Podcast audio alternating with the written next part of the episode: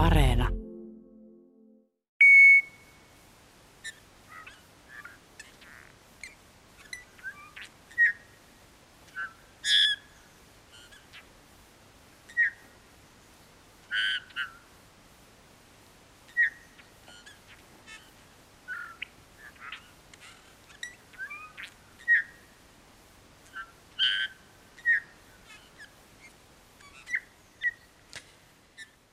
Ja tästä alkaa tosiaan joulukuinen lasten luontoilta ja aloitettiin punatulkulla. Juha, punatulkku sopii tietenkin jouluun postikorttien tuttu kaveri.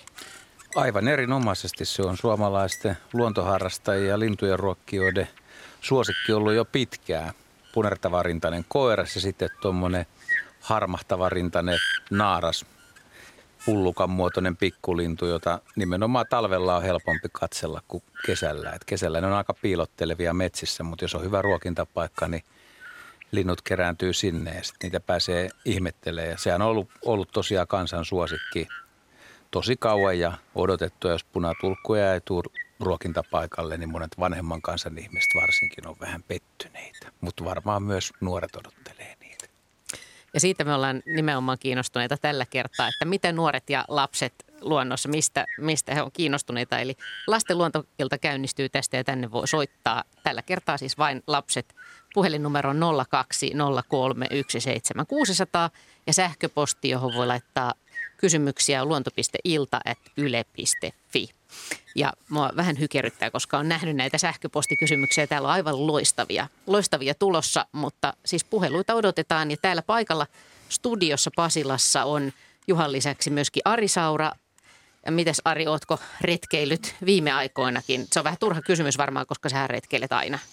Niin? J- joo, kyllä. Mä retkeilen ihan työni puolestakin. Olen aika paljon maastossa. Tosin nyt näin loppusyksystä ja alkutalvesta, niin sitten vähemmän. Mutta joka tapauksessa mulla on kyllä ulkona oleminen hyvin tuttu elementti. Ja sä oot täysin vireessä nyt vastaamaan lasten Täysin, kalakysymyksiin. täysin vireessä, että antaa tulla vaan. Antaa tulla kalat, madot, sammakkoeläimet. Muun Kaikki muassa. tämmöiset kylmätotukset. Hyvä. Ja sitten etänä korona-aikaan meillä on loppujoukko, eli Heidi Kinnunen vastaa nisäkäskysymyksiin. Heidi, kuuletko, kuuletko meitä sinne?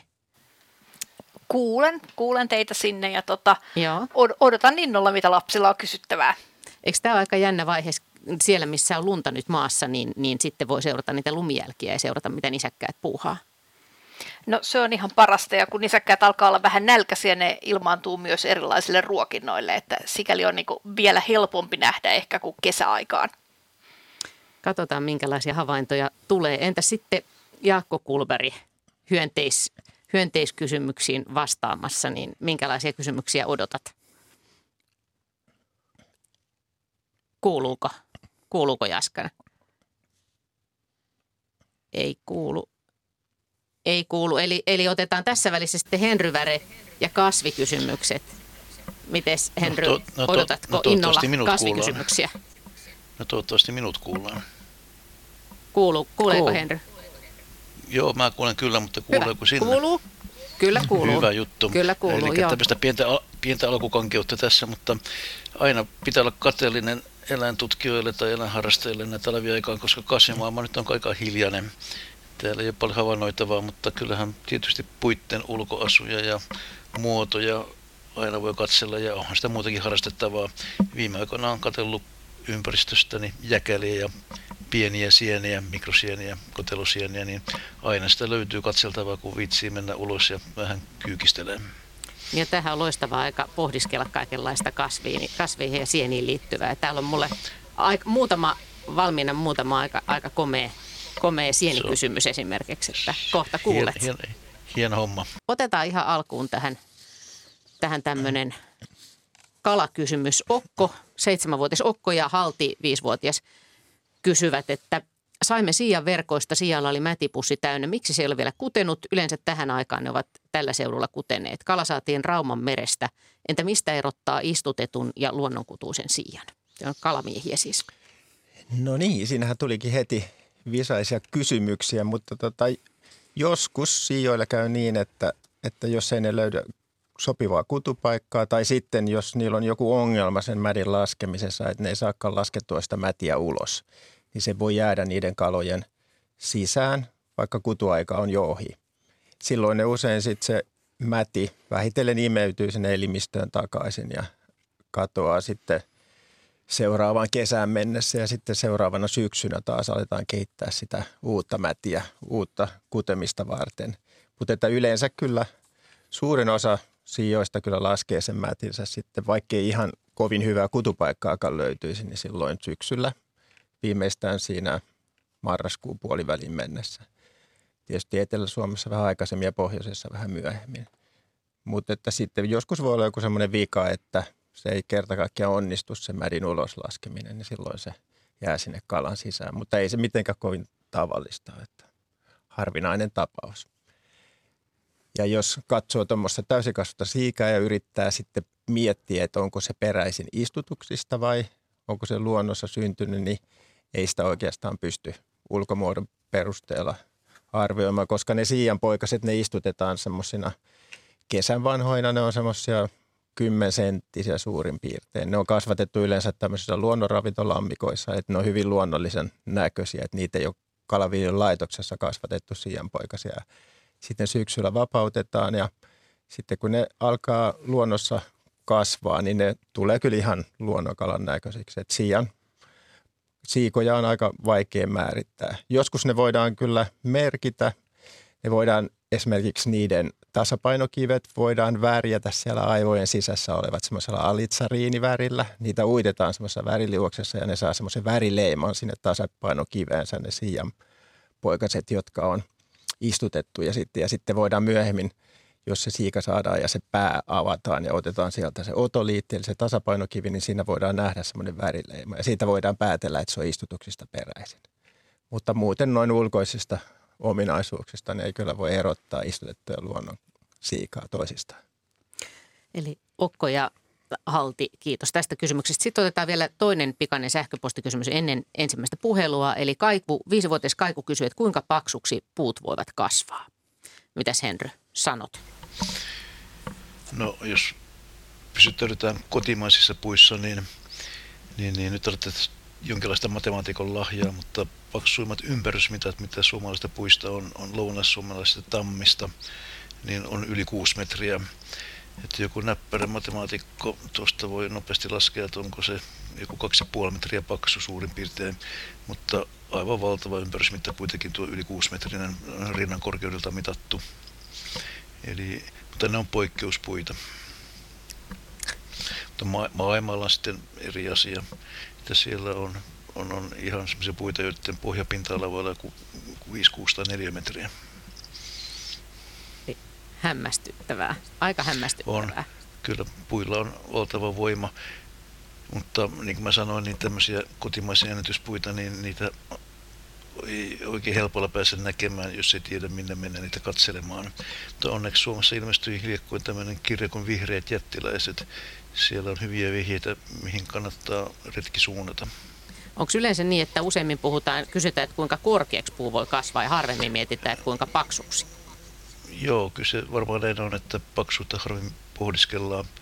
Suomen korkeimmat puut taitaa olla viljeltyjä, tätä nykyisin on Arkangelin lehtikuusi tuolla Punkaharjulla, niin on jo varmaan menee metrit väärin, mutta lähemmäs 50 metrinen puu on olemassa Suomessa. Luonnonvaraiset puut on tällä hetkellä vähän pienempi kuin viljelty ennätyspuu.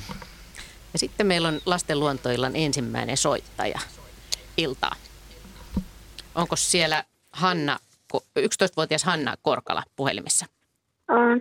Joo, hyvä. Joo. No niin, niin pitikin. Ja minkälainen kysymys sulla on mielessä? Ö, onko tavallista, että telkän poikana seuraa ihmisiä? No niin, ja kerro, kerro tämä tarina. Ö, me oltiin tota mun siskon kamökillä, niin me uitiin ja sitten yhtäkkiä tuo telkän poikana rupesi vaan seuraamaan meitä.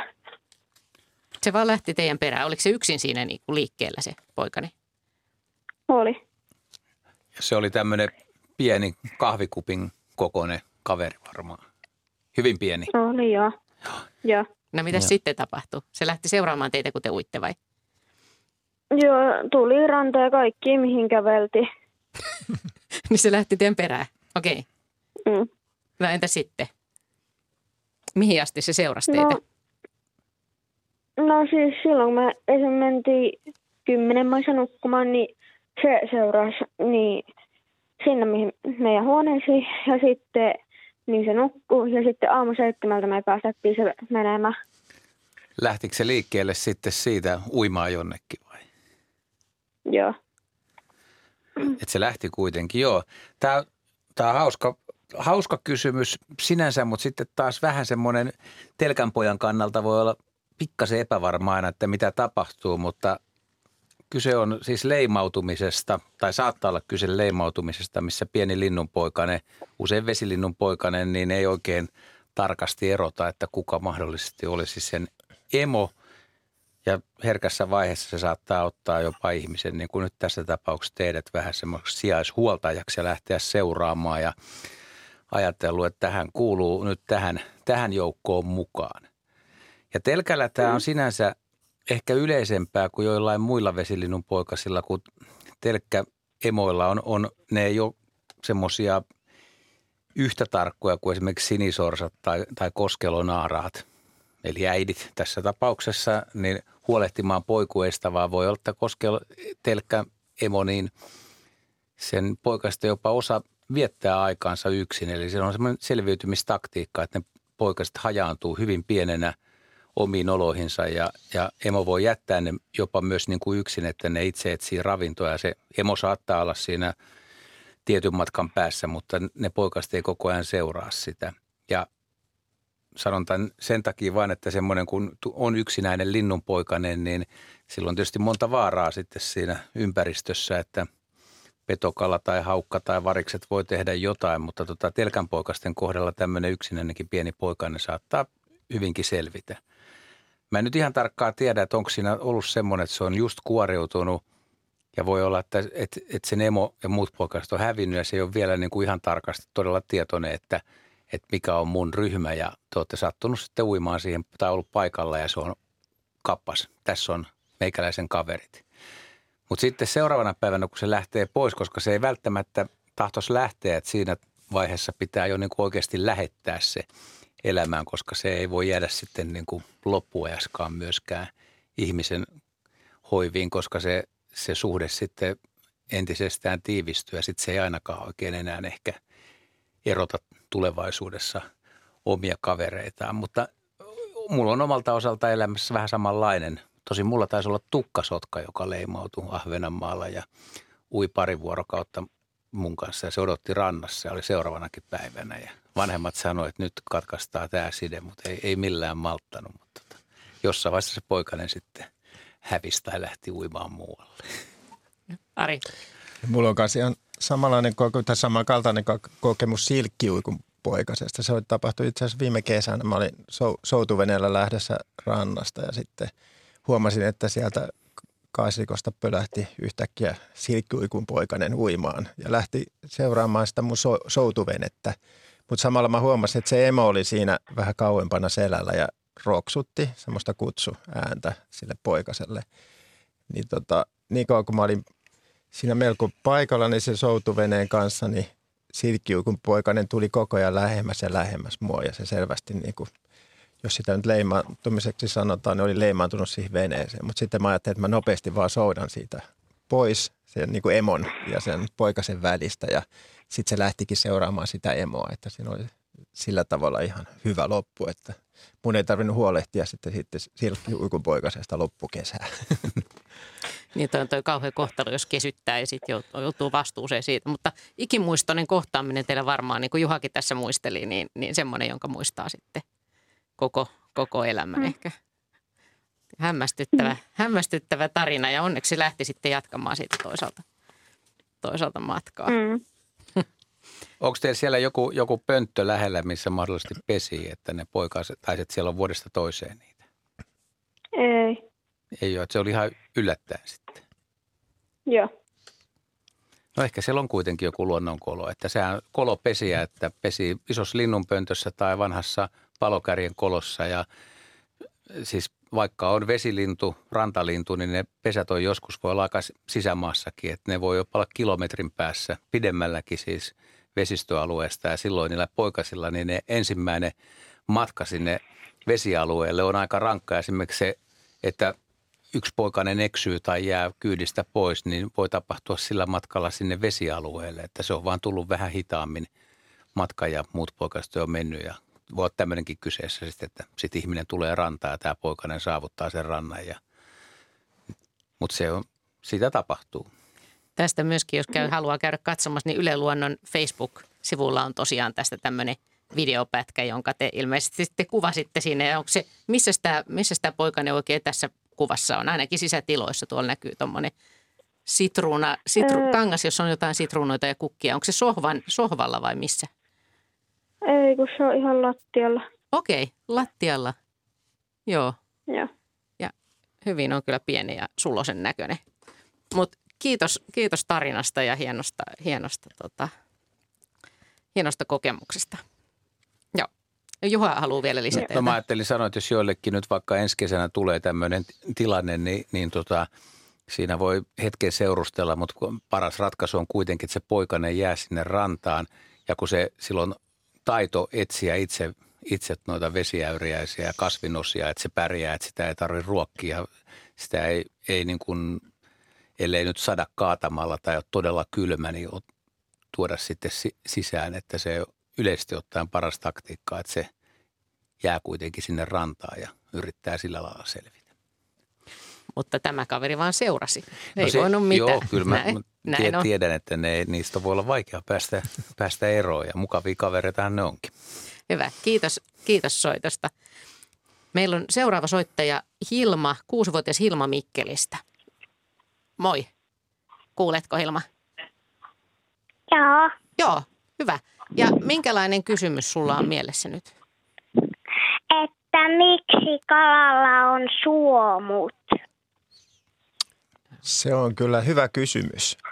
Ja se on tota, sen takia, että se suojaa sitä kalaa ihan samalla tavalla kuin linnulla on sulat ja höyhenet ja, ja sitten esimerkiksi kissalla on, tai koiralla on karvat.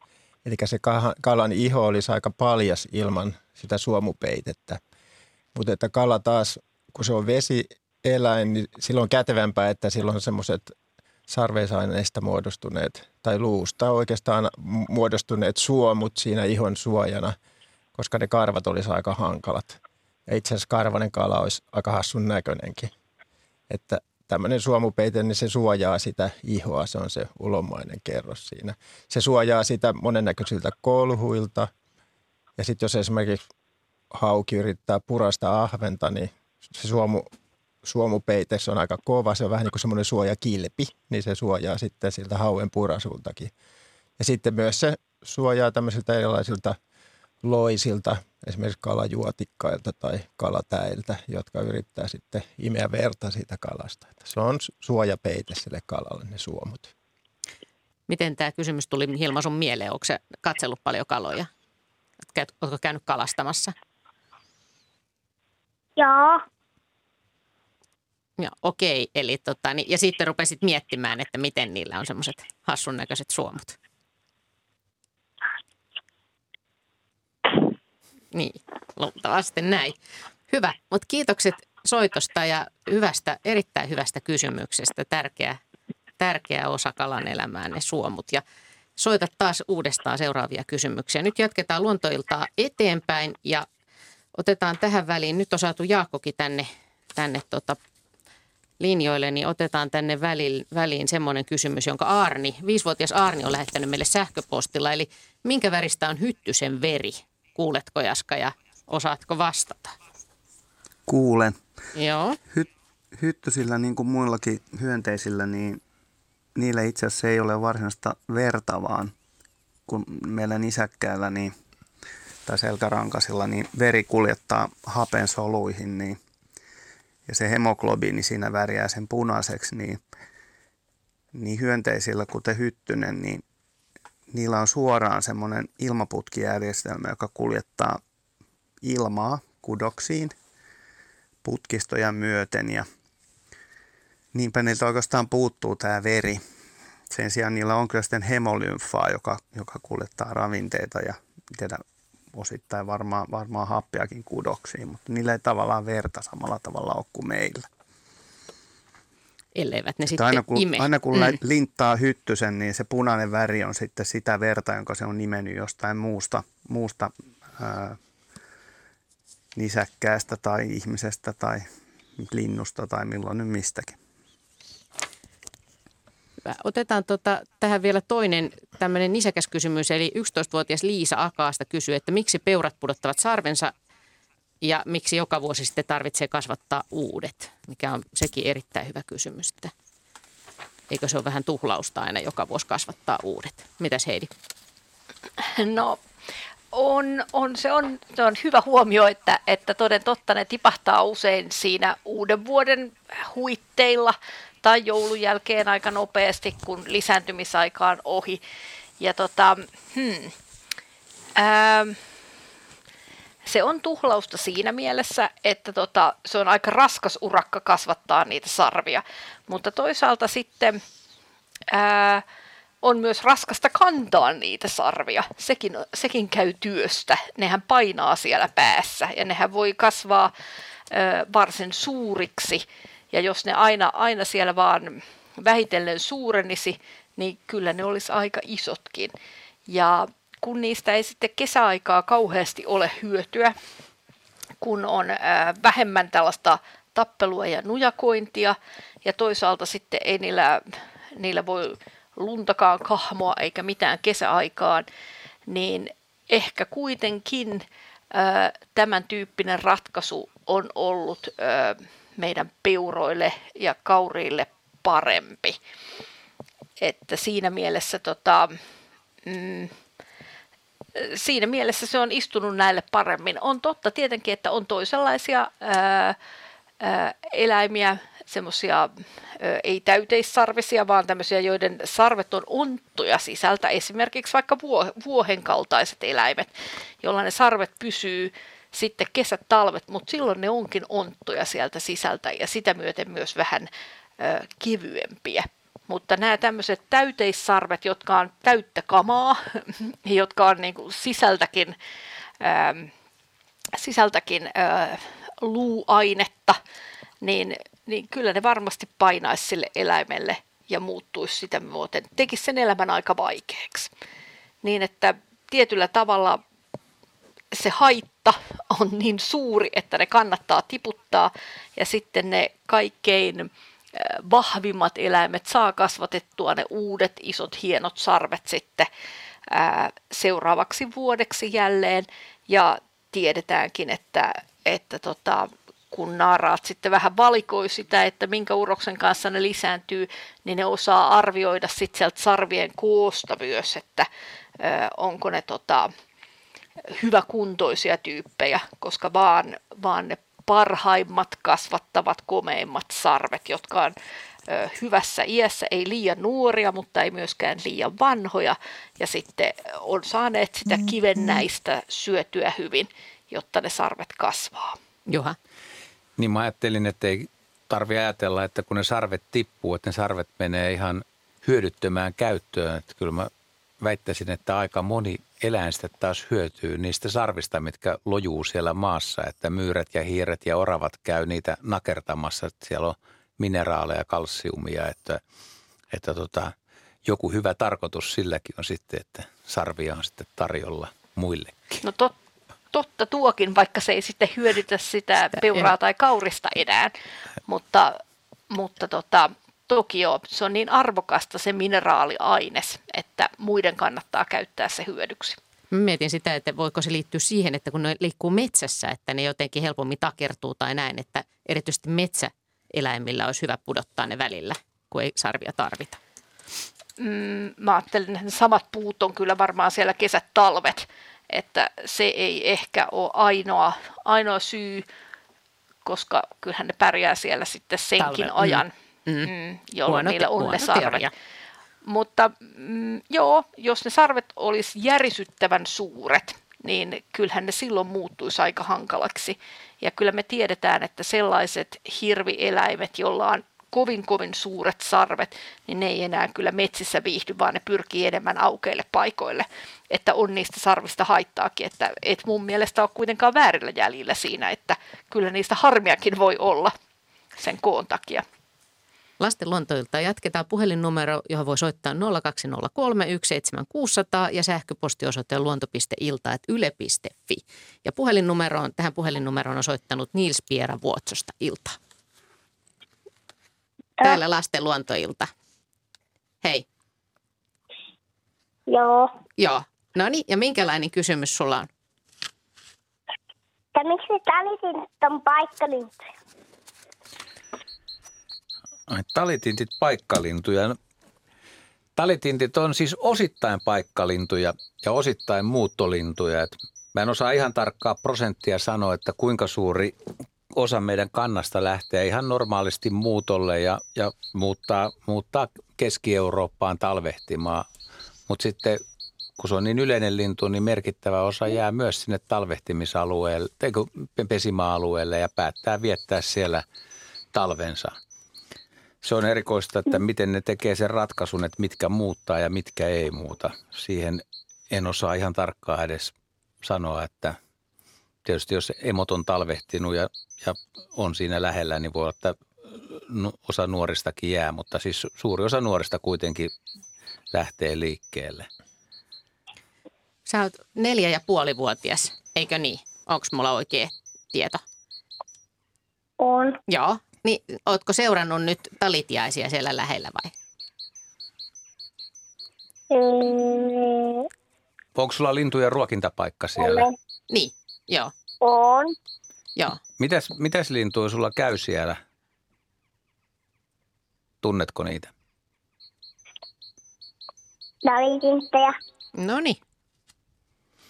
Se on hyvä kysymys kyllä, että miten Närhiä. ihmeessä ne pärjää siellä. Ja varpusia, eikö mitä oli? Närhiä. Närhiä, Marja. joo.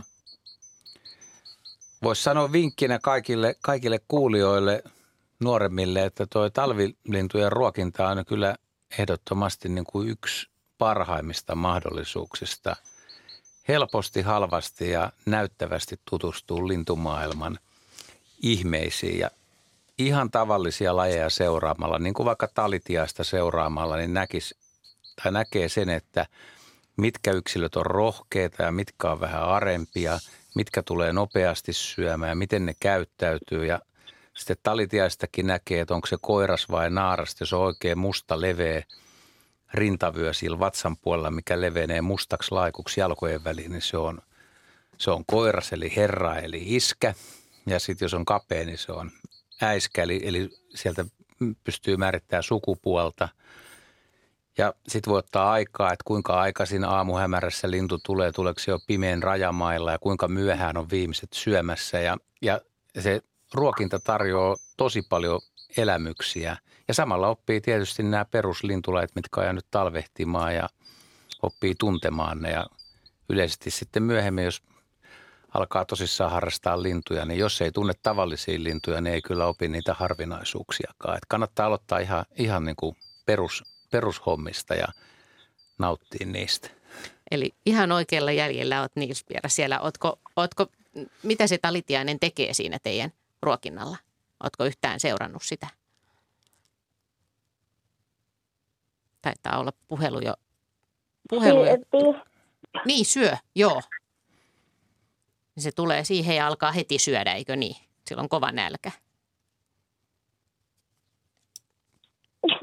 Joo, Joo. joo. Niin, Juha tä- haluaa niin, vielä tä- lisätä. Joo, täytyy vielä todeta siis, että tämä, tämä ky- kysymys, mikä oli hyvä, että, että, että miksi, miksi alitiainen on paikkalintu tai osa niistä on, niin myös perustuu siihen, että, että talviruokinta on varmaan niin kuin vuosikymmenien saatossa muuttanut talitiaistenkin joidenkin käyttäytymistä. Että aikaisemmin nimenomaan pohjoisilla alueilla, missä on ravintoa vähemmän tarjolla kuin etelässä, niin on enemmän käytetty muuttotaktiikkaa, mutta sitten jos on vuodesta toiseen hyvä ruokintapaikka, niin linnut myös oppii ja talitiainenkin voi elää useamman vuoden, niin sitten sit se jää talvehtimaan sinne ja käyttää sitä ruokintapaikan antimia hyväkseen.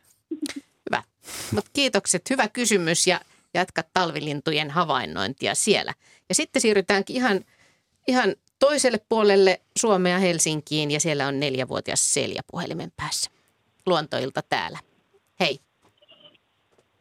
Kuuleeko Selja? Joo, Joo, hyvä. Ja sulla oli joku kysymys meidän lasten luontoilta. joo. Joo, niin mikä, mitä oot miettinyt? Miten heinäsirkat osaa soittaa? No niin, se onkin tärkeä kysymys. Eli Jaakko Kulberg, miten heinäsirkat osaa soittaa?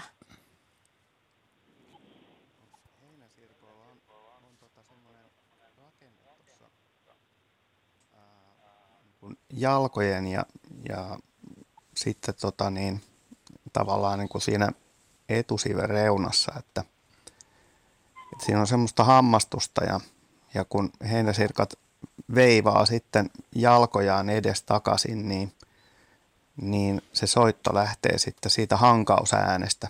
Niillä on niin kuin eri lajeilla koiralla on erilaiset ne sirahdusäänet. Jotkut on niin korkeita, että ihmiset ei meinaa kuulla niitä nuorenakaan ja, ja, ja aika monet vanhemmat ihmiset sitten, niin ne ei sitten vanhemmiten enää kuule ainakaan korkeimpia heinäsirkkojen ääniä. Että vanhe, vanhemmilla, esimerkiksi mummeilla ja vaareilla, niin käy niin, että heinäsirkat häviää pikkuhiljaa kokonaan, että niitä ei kuule enää. Kuuletko sä Ja Selja sitten hyvin? jos on, Joo. Joo, Joo. Ja Ja- sitten meillä on myös hepokatteja, jotka pitää sellaista tosi korkeata ja jatkuvaa sellaista tasasta sirinää, tai ainakin lehtohepokattia, idähepokattia. Ne taas hankaa niin kuin siiven tyviä, niin kuin siiven tav- tavallaan niin kuin siellä ruumiin yläosassa niin kuin vastakkain, ja siten syntyy se ääni, että ne tulee ihan eri tavalla ne äänet. Tämmöistä. Kuulitko Selja vastauksia? Sinne ihan alku kuulu vähän huonommin, mutta, mutta sitten kuulu varmaan, varmaan loppu. Ja sinä Joo. olet kuullut hyvin niitä heinäsirkkojen ääniä vai? joo. Joo. Pari kertaa vain. Ja olen yhden kerran jopa nähnyt kaksi heinäsirkkaa. Aha, okei. Missä, missä sä näit ne? Mökillä. No niin. Hyvä, jatka, jatka havainnointia, luonnon havainnointia. Kiitos soitosta sulle. Jatketaan lasten luontoiltaa ja puhelinnumero on 020317600 ja sähköpostiosoite, johon voi soittaa on luonto.ilta.yle.fi. Ja nyt täällä onkin tullut Arille, Arille tota, niin tämmöinen sähköpostitse tämmöinen kuva, että kuusivuotias Viljo Perniöstä on viime lau- oli viime lauantaina metsässä. Sää oli tihkusateinen ja lämpö nollan pinnassa. Ohitimme lammen ja Viljo huomasi kummallisia jälkiä lamme, lammella lumen päällä. Tutkimme niitä ja näytti siltä, että sammakko oli loikkinut siinä. Voiko sammakko herätä keskellä talvea, kysyy Viljo ja Minna äiti. Ja toden totta näissä kuvissa näyttää siltä, että tässä on ihan niin kuin sammakko olisi tämmöisenä muottina painettu tuohon lum, märän lumihangen pintaan. Että Joo, aika hassun näköistä. Näkyy, sam, sammakko on loi, loikkinut siinä lumen pinnalla ja se on niin kuin läsähtänyt tuohon ihan tolleen niin kuin jalat levällä aina siihen lumen päälle. Alastulo on ollut niin sanottu mahalasku. ja kyllä ne saattaa, varsinkin jos on semmoinen pakkasjakson jälkeen semmoinen suojainen sää, että on lauhaa ja plusasteita. Ja jos ne on talvehtimassa jossain tämmöisessä tota, talvellakin usein sulana olevassa lähteen silmässä tai tämmöisessä lähteikössä, niin ne saattaa lähteä kyllä liikkeelle, varsinkin jos aurinko vähän paistelee. Tai sitten jos joku niitä häiritsee siellä, että joutuu niin kuin vähän lähteä liikkeelle, niin ne saattaa vähän kokeilla, että miltä tuntuu loikkia tuolla lumihangessa, mutta aika kylmää sammakolle on toi puuha kyllä, että siinä maha, nahka kyllä paleltuu helposti, jos loikkii pitkään lumihangessa ja koska se on semmoinen vaihtolämpöinen otus, niin se kangistuukin lumella hyvin nopeasti. Ja jos on pakkasta, niin sit se ei enää onnistu, että sitten se sammakkorukka jäätyy, jos ei se pääse sinne veden suojaan. Niin pakkasella sammakot ei pitkään pärjää. Ei Saa pärjää, jäätyä. niiden iho jäätyy hyvin nopeasti, mutta tämmöisellä suojasäällä, että on plusasteita ja sitten varsinkin jos aurinko vähän pilkahtelee, niin, niin ne saattaa kyllä olla liikenteessä.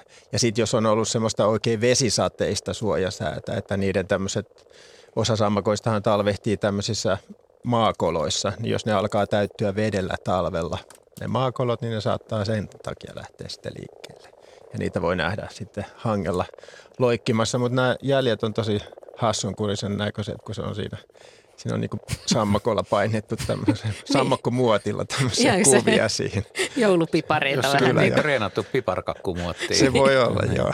Ja tämä on kyllä hyvä muistutus siitäkin, että usein puhutaan lumijäljistä niin ajattelee nisäkkäitä tai lintuja, mutta että voi olla yllättäviäkin kavereita liikkeelle tuolla ja siitä jäljistä paljastuu. Vantaalta kuusivuotias Toivo on soittanut lasten luontoiltaa. Hei. Kuuletko Toivo? Hei. Joo. Minkälainen ja. kysymys sulla? Joo. Hikoilevatko linnut? Hikoilevatko linnut? Miten sulle tuli tämmöinen kysymys mieleen? Oletko nähnyt linnun niin kuin kuumana kesäpäivänä ja, ja tuota, näyttäisi, että silloin niin kuuma, että valuu hiki? No hyvä kysymys joka tapauksessa. Joo, mitäs Juha vastaat? Silloin kun linnuilla on tosi kuuma, niin usein ne avaa nokkaa ja, ja poistaa lämpöä suun kautta. Ja, saat, ja jotkut linnut saattaa nostaa äh, siipisulkia ylös, eli kainalon kautta se haihtuminen on, on niin kuin helpompaa, eli ne pystyy jäähdyttämään itseensä sillä lailla. Mutta varsinaisesti niin kuin tämmöinen ihmismäinen hikoilu, niin mulle ei nyt ihan tarkkaa tule mieleen. Mä luulen, että linnut ei samalla lailla pysty, pysty hikoilemaan. Että se, se, on, se on erilaista, jos sitä ylipäätään Siis linnuilla on. ei ole hikirauhasia. Että niin. ne ei pysty niinku erittämään sitä hikeä, hikeä. ihon pinnasta. Että se lämpö tar- täytyy just haihduttaa sitten tämmöisen ohuen ihon kautta tai sitten läähättämällä sieltä suun kautta. Sitä kostean suun kautta se lämpö helposti sitten. Joo, koska sen, sen, sen näkee, sen näkee niin kuin kesäpäivinä, kun linnut on pesissä, että ne pitää nokkaa auki, mutta sen saattaa nähdä myös niin kuin muuttoaikana, jos on, on kuuma sää ja on kova, kova vauhti ja totta kai käyttää energiaa. Niin esimerkiksi kuikat saattaa muuttaa suu auki ja mä veikkaisin, että se on just sitä lämmön poistoa siihen, että nokka on auki. Mutta niin kuin Ari sanoi, niin ei, ei varsinaista hikoilua. Mitäs Toivo, Toivo tuumaat vastauksesta? Kuuletko Toivo vielä? Oli kiva vastaus. Okei, okay, hyvä. Hyvä. Munkin mielestä aika hyvä kuitenkin loppujen lopuksi. Ja, ki- ja kiva kysymys. Niin. Nimenomaan kivaan kysymykseen. Hyvä. Kiitos soitosta. Ja sitten otetaan pari sähköpostikysymystä tähän väliin. Ja täällä on äh, Henrylle tällainen muun muassa, että – pyöräiltiin tässä taannoin pojan kanssa metsässä. Pyörämatka oli aika pomppuista ja tärisevää, koska maassa oli paljon käpyjä, jotka vielä kaiken lisäksi olivat liukkaita. Hiukan raivoissaan hän hyppäsi pyörän selästä ja kysyi, että mitä ärsyttävää materiaalia kävyt ovat. Lupasin kysyä asiantuntijoilta. Tässä on sitten Tytti Putkonen ja Hiski Ritvanen, viisivuotias Pohjois-Karjalasta. Yhteiskysymys, että mitä ärsyttävää materiaalia kävyt ovat. Mitäs Henry vastaat? Kuulu, kuuleeko Henry? Ehkä kuulee, mutta ehkä ei ainakaan, ehkä ei ainakaan pysty vastaamaan tässä kohdassa. No katsotaan, palataan siihen, siihen hetken kuluttua, mutta otetaan sitten seuraava sähköpostikysymys. Eli kuusivuotias Veikko kysyy, että mistä mato on kehittynyt ja onko pilvissä pöpöjä? No niin, Ari. No niin. No niin. matojahan on ollut Mikä jo... huokaus? matojahan on ollut jo, sanoisin, satoja miljoonia vuosia täällä maapallolla. Ja jos nyt lähdetään siis siitä, että miten elämä ylipäätään on kehittynyt, niin sanotaan, että ensin oli tämmöisiä eliöitä, joilla oli vain yksi solu. Niitä sanottiin yksisoluisiksi. Ja sitten vähitellen kehittyi semmoisia eliöitä, joilla oli paljon soluja ja niitä sanottiin sitten monisoluisiksi. Ja ensimmäiset tämmöiset monisoluiset eläimet kehittyivät maapallolle niinkin kauan sitten kuin sanoisin, että 700 miljoonaa vuotta sitten. Ensimmäiset monisoluiset eläimiksi kutsutut otukset ilmestyi maapallolle. Ja ne oli sienieläimiä. Ja niitähän on nykyäänkin vielä. Merissä ainakin on aika paljonkin erilaisia sienieläimiä. Ne on sienen näköisiä, mutta ne on kuitenkin luokitellaan eläimiksi. Ja ne oli tämmöisiä vähän tämmöisiä niiden ruumimuoto oli vähän tämmöinen sekava, mutta sitten tota, rupesi ilmestyä tällaisia eläimiä, joita kutsuttiin kaksikylkisiksi, eli niillä oli selvästi sekä vasen että oikea kylki. Ja tämmöisiä olivat muun muassa laakamadot. Niitä alkoi olla ehkä 400 miljoonaa vuotta sitten maapallolla näitä laakamatoja. Ja ne oli siitä hassuja, että niillä oli sekä sy- suu että tämä pyllyreikä, niin kuin sama reikä. Niillä ei ollut erikseen niin kuin suuta ja takapuolta. Mutta sitten näistä laakamadoista pikkuhiljaa alkoi kehittyä tämmöisiä lieriömäisiä matoja, mitä meidänkin lierot on. Ja niillä oli sitten jo tämä suu ja takapuoli erikseen. Ja niillä oli myöskin sitten tämä ruoansulatuselimistö, eli se suu oli siellä sisällä. Eli tällä tavalla ne madot pikkuhiljaa satojen miljoonien vuosien kuluessa kehitty ja ne on edelleenkin samannäköisiä kuin silloin, kun ne aloitti sen kehittyminen. Tosin niitä ihan samoja lajeja ei ole enää, mutta samannäköisiä lieriömäisiä matoja on kuin silloin aikojen alussakin. Näin. Ihan tarkkaan me ei tiedetä, mitä kuusivuotias Veikko on tarkoittanut varmaan tota, mutta entäs sitten, jos hän on ajatellut, että mistä yksi mato kehittyy, niin mikä silloin on no, Jos yksi mato kehittyy, niin se kehittyy munasta, jonka on sen vanhempi muninut. Ja madolla on siitä hassu, että niille ei ole erikseen niin kuin oikeastaan isiä ja äitejä, tai on, mutta että sama aikuinen mato voi olla sekä isä että äiti. Eli se on niin sanottu semmoinen kaksineuvoinen otus. Eli se kaikki madot pystyy munimaan munia. Ne ei ole oikeastaan niin kuin isiä eikä äitiä. Ne munii munia ja näistä munista kehittyy sitten näitä pieniä matoja ja siitä sitten syntyy se varsinainen mato. Ja sitten vielä tämä, onko pilvissä pöpöjä. Meillä on seuraava soittaja jo siellä, mutta, mutta mikä se olisi? No pilvissä on varmasti pöpöjä, koska pilvissä on kaiken näköistä. Siellä on pölyä ja nokea ja jopa hiekkaa, ihan hienon hienoa hiekkaa. Sitten siellä lentelee hämähäkkejä, monenlaisia muitakin hyönteisiä. Ja näissä hämähäkeissä hyönteisissä on varmasti kaiken näköisiä pöpöjä. Niissä voi olla bakteereita, niissä voi olla viruksia, niissä voi olla jotain tämmöisiä pöpöiksi luokiteltavia, vaikkapa homessieniä. Siellä voi olla kaikkia homessienten itiöitä. Siis pilvissä on ihan kaiken näköistä. Siellä on uskomattoman paljon tavaraa. Ja viruksia ja bakteereita on kaikkialla, Kyllä. Juha. Mä palaisin vielä siihen matokysymykseen, kun Minna tuossa täsmensi, että jos joku, joku nyt ihmettelee vaikka, että ei ole kesämökillä koskaan nähnyt ennen matoja ja sitten kesällä nyt tulee mato vastaan tai mitä tässäkin on voinut tapahtua, niin, niin sehän on ihan helppoa, jos sinne on tuotu lähelle joku multakuorma. Eli nämä madot siirtyy munina, niin kuin Ari sanoi. Se voi olla, se voi olla jo mato, mutta voi olla munana ja tuodaan tota multaa ja yhtäkkiäkin uuteen paikkaan tulee matoja. Ja varmaan moni kesämökkiläinen tai muu omakotitalo on joskus ihmetellytkin. Joo, Näin m- mulla mukana siirtyy paljon matoja ja muitakin pöpöjä. Helsingistä viisivuotias Runo on soittanut tänne ja on siellä puhelimen päässä. Iltaa. Moi. moi. Minkälainen moi. kysymys sulla on mielessä? Mistä, mistä, mistä saat, miten sade pääs, mistä, miten sade pääsee pilvistä? Miten sade pääsee pilvistä? Sehän liittyy vähän tuohon äskeiseen itse asiassa. Sehän tota, se sade muodostuu sillä tavalla, että esimerkiksi järven pinnasta siitä haihtuu vettä ylöspäin. Sitten kun se nousee ylöspäin, se haihtuva vesi, se on hyvin semmoista ohutta sumua, se nousee ylöspäin. Sitten siellä korkeammalla ilmassa on paljon viileämpää, niin sitten se alkaa taas tiivistyä se sumu.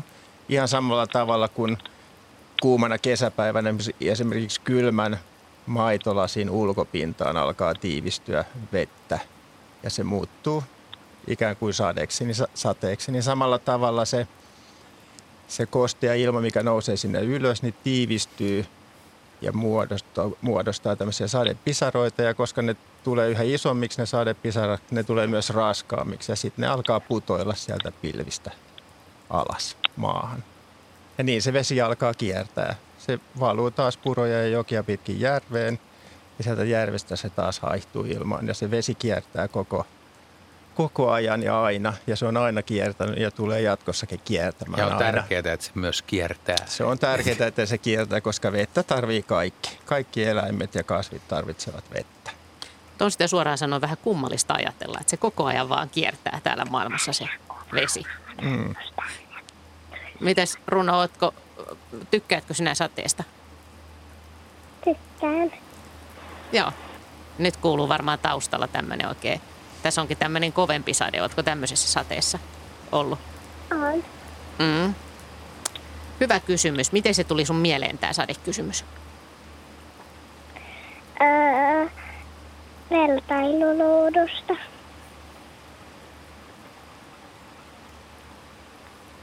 Ai, mistä? Pikku kakkosesta. Pikkukakko. Aa, no niin, kato, mm. täällä ei oltu ihan perillä heti. Kaikki katsoivat Joo. toisiaan vähän hämmästyneenä, mutta onneksi se selvisi. Meillä ei ollut tähän nyt asiantuntemusta, mutta hyvä. Kiitokset hyvästä kysymyksestä ja soitosta ja, ja hauskaa, hauskaa joulukuuta ja hyviä luontohavaintoja. Ja nyt on muutama minuutti en- enää ennen tota merisäätä. Katsotaan täältä joku hyvin lyhyt kysymys. Otetaan vaikka Heidille, että miten korkealle peura voi hypätä Pessi? Viisivuotias Pessi Naantalista kysyy tätä. Puolitoista minuuttia aikaa vastata. Kuuleeko Heidi?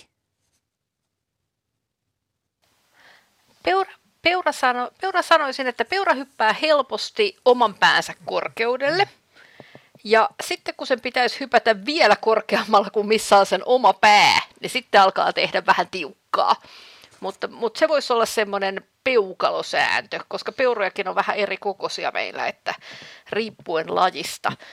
Mutta tota, mä luulen, että tällä peukalosäännöllä pääsee pitkälle. Me tiedetään, että kun moottoriteiden varressa on hirvi aitaa, niin se hirvi voi hypätä niiden aitojenkin yli.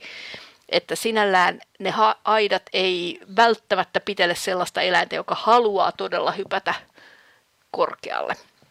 Ja väittäisin, että tässäkin taidossa ne mukumat vielä harjaantuvat niin, että nuoret on kömpelömpiä ja hypömpiä ja sitten kun on joutunut enemmän, enemmän tsemppaa ja menee joidenkin aitojen tai joidenkin muiden esteiden yli, niin siinä myös kehittyy. Että tota, väittäisin myös, että Kehitystä nuori tapahtuu. ei ole yhtä taitava kuin vähän vanhempi. Meillä on välillä ollut tässä teknisiä vaikeuksia. Koronan takia ollaan osittain etänä ja Henry siellä puhelimen päässä. Tässä jokin aika sitten mä luin täältä jo sähköpostikysymystä, joka liittyi siihen, että kun pyöräili, pyör, täällä pyöräili, pyöräili Tytti Putkonen ja Hiski Ritvanen viisivuotiaasi, niin, niin he liukastelivat käpyihin ja kysymys kuului, että, Joo, että mitä, okei, no niin, nyt? nyt kuullaan erittäin hyvin. Ja mitä Joo. ärsyttävää materiaalia kävyt ovat, oli kysymys Pohjois-Karjalasta. No kevyt ei se ärsyttävä ole, mutta ö, kevyt on ihan puuainetta siinä, missä puu itsessäänkin, että se on havupuilla on puutunut emikukinto, jossa hedelmät tai siemenet kehittyy siellä kävyn sisällä, se on ihan puuta. Ja yleensä kävyssä, varsinkin kuusen kävyssä on aika paljon kosteuttakin, että kun se jäätyy, niin niistä tulee semmoisia varmaankin liukkaita ja niljakkaita, joka pyöräillessä voi olla aika ikävä. Männyn kävystä en oikein jaksa uskoa, että tuota ongelmaa on olemassa. Mutta puuta, mitä puuta. Mutta nyt kun sä oot taas linjoilla, niin nyt tähän perään tämmöinen vähän haastavampi kysymys tämäkin. Eli viisivuotias Kuura kysyy, että miksi sienet eivät puhu? Jaha, sienillä ei ole hermostoa. Eli tämä koskee nyt varmaan kuin kaikkia kasveja sekä sieniä. Eli sienet ja eläimet erottaa parhaiten siitä, että eläimillä on hermos, hermolla tai hermostoa ja kasveilla ei ole. Kasvit eivät liiku, eivät puhu, eivät kuule, eivätkä ääntelehdi. Ja siinä mielessä toi on hyvin perustavanlaatuinen oleva eläin ihmis- ja sienikunnan kesken. Eli niillä on rakenteita, joka tekisi sen mahdolliseksi. Jos sienet puhuisivat, niillä olisi aivotkin. Ja se olisi kyllä aika erikoista sitten se. Se olisi kyllä aika erikoista, jos tuolla sienimetsällä menisi ja sienet alkaisi huikkaamaan, että jätä mut rauhaan kävele ohitse, äläkä potki minua. Niin, tai Elikkä- naapurisienelle, että onko sus jo mato ja mussu on. Jep, onko sulla hyvät madot. Mutta kyllä toi niin kuin, olisi aika erilainen maailma, jos kasvit puhuisi. Ja mä luulen, että me saataisiin me ihmiset aika lailla palautettakin kyllä sitten, jos niin olisi. Eli mä luulen, että kasvikunta ei dikkaa ihmisten tekemisistä, niin se on kyllä meidän niin mielenrauhan kannalta parempikin, että ne eivät puhu. Ja tästä huolimatta meidän pitäisi ryhtyä arvostamaan kasvia sienikuntaa paljon paremmin kuin me tähän asti olemme tehneet. Henry siis tarkemmin ajateltuna, niin puutkaan, puutkaan eivät, eivätkä kasvitkaan puhu, mutta kyllähän ne uusimman tiedon mukaan viestivät, vai mitä? No kyllä ne, kyllä ne viestivät kemiallisesti, mutta hermostoa niillä ei kuitenkaan ole, mutta ne pystyy reagoimaan eri kasvien lähettämiin signaaleihin, että jos kasvia jokin eläinsyöjä, kasvinsyöjä esimerkiksi käy syömässä, niin lähiseudun kasvit voi saada sitä viestin. Ei sitä monellakaan kasvilla todettu, mutta se on kuitenkin mahdollista. Mutta ei ne huuda kuitenkaan apua. Niin, niiden kieli on vähän, vähän erilaista. Kyllä, on. Se on kemiallista viestintää ja sen lisäksi niin mä tuossa ohjelman alkupuolella hieman innostuin kasvien ja puiden paksuuksista ja taisin sanoa, että puiden joidenkin puiden pohjapinta-ala tai leikkauspinta voisi, ala voisi olla jopa 5-6 metriä, otetaan nollat pois. 50-60 metriä on ne suurimmat. No on nekin aika, Ää, aika valtavia. Kyllä, kyllä saa ne. innostua, ei, se, ei, tämä, tätä ei lasketa haitaksi. Joo, mutta, mutta kohti se niin, että maailman laajimpien puiden latvuspeittävyys on tuo 500-604 metriä, ne on intialaisia viikunoita. Eli sinne mahtuu kyllä sateen suojaan isompikin kyläyhteisö. Eikö se ole hurjan näköisiä? On semmoisia kuvia jostain, jostain niistä punapuista tai jostain, että on sahattu siihen puun, puun niin kuin runkoon semmoisia teitä, mistä auto mahtuu on, sisältä. Joo. Että... Minusta se on aika, aika surullista katseltavaa itse asiassa. Kuuluisin puu taisi olla kenraali Sherman, ja muistaakseni juuri sen läpi tehtiin reikä, jota pitkin pystyy kulkemaan junalla. Eli niin kuin taisin tuossa äsken sanoa, että jos kasvit voisi puhua, niin kyllä ne olisi huutanut aika lujaa tuossakin vaiheessa. Mm. Totta. Tota, tosiaan toinen tunti lasten luontoilta alkanut ja otetaan pari sähköpostikysymystä tähän kohtaan. Kymmenenvuotias Adele kysyy, äh, olen nähnyt nyt useita hämähäkkiä ulkona kovalla pakkasella. Viimeksi oli miinus 24 astetta ja ne liikkuvat vikkelästi eivätkä ole kohmeessa. Eivätkö ne ole vaihtolämpöisiä? Miksi ne eivät jäädy? Mitä hämähäkit syövät talvella, kun hyönteisiä ei ole? Sitten tässä on myös jatkokysymys, mutta miten Jaska, mites Jaska selität tämän, että hämähäkkiä liikkuu pakkasella?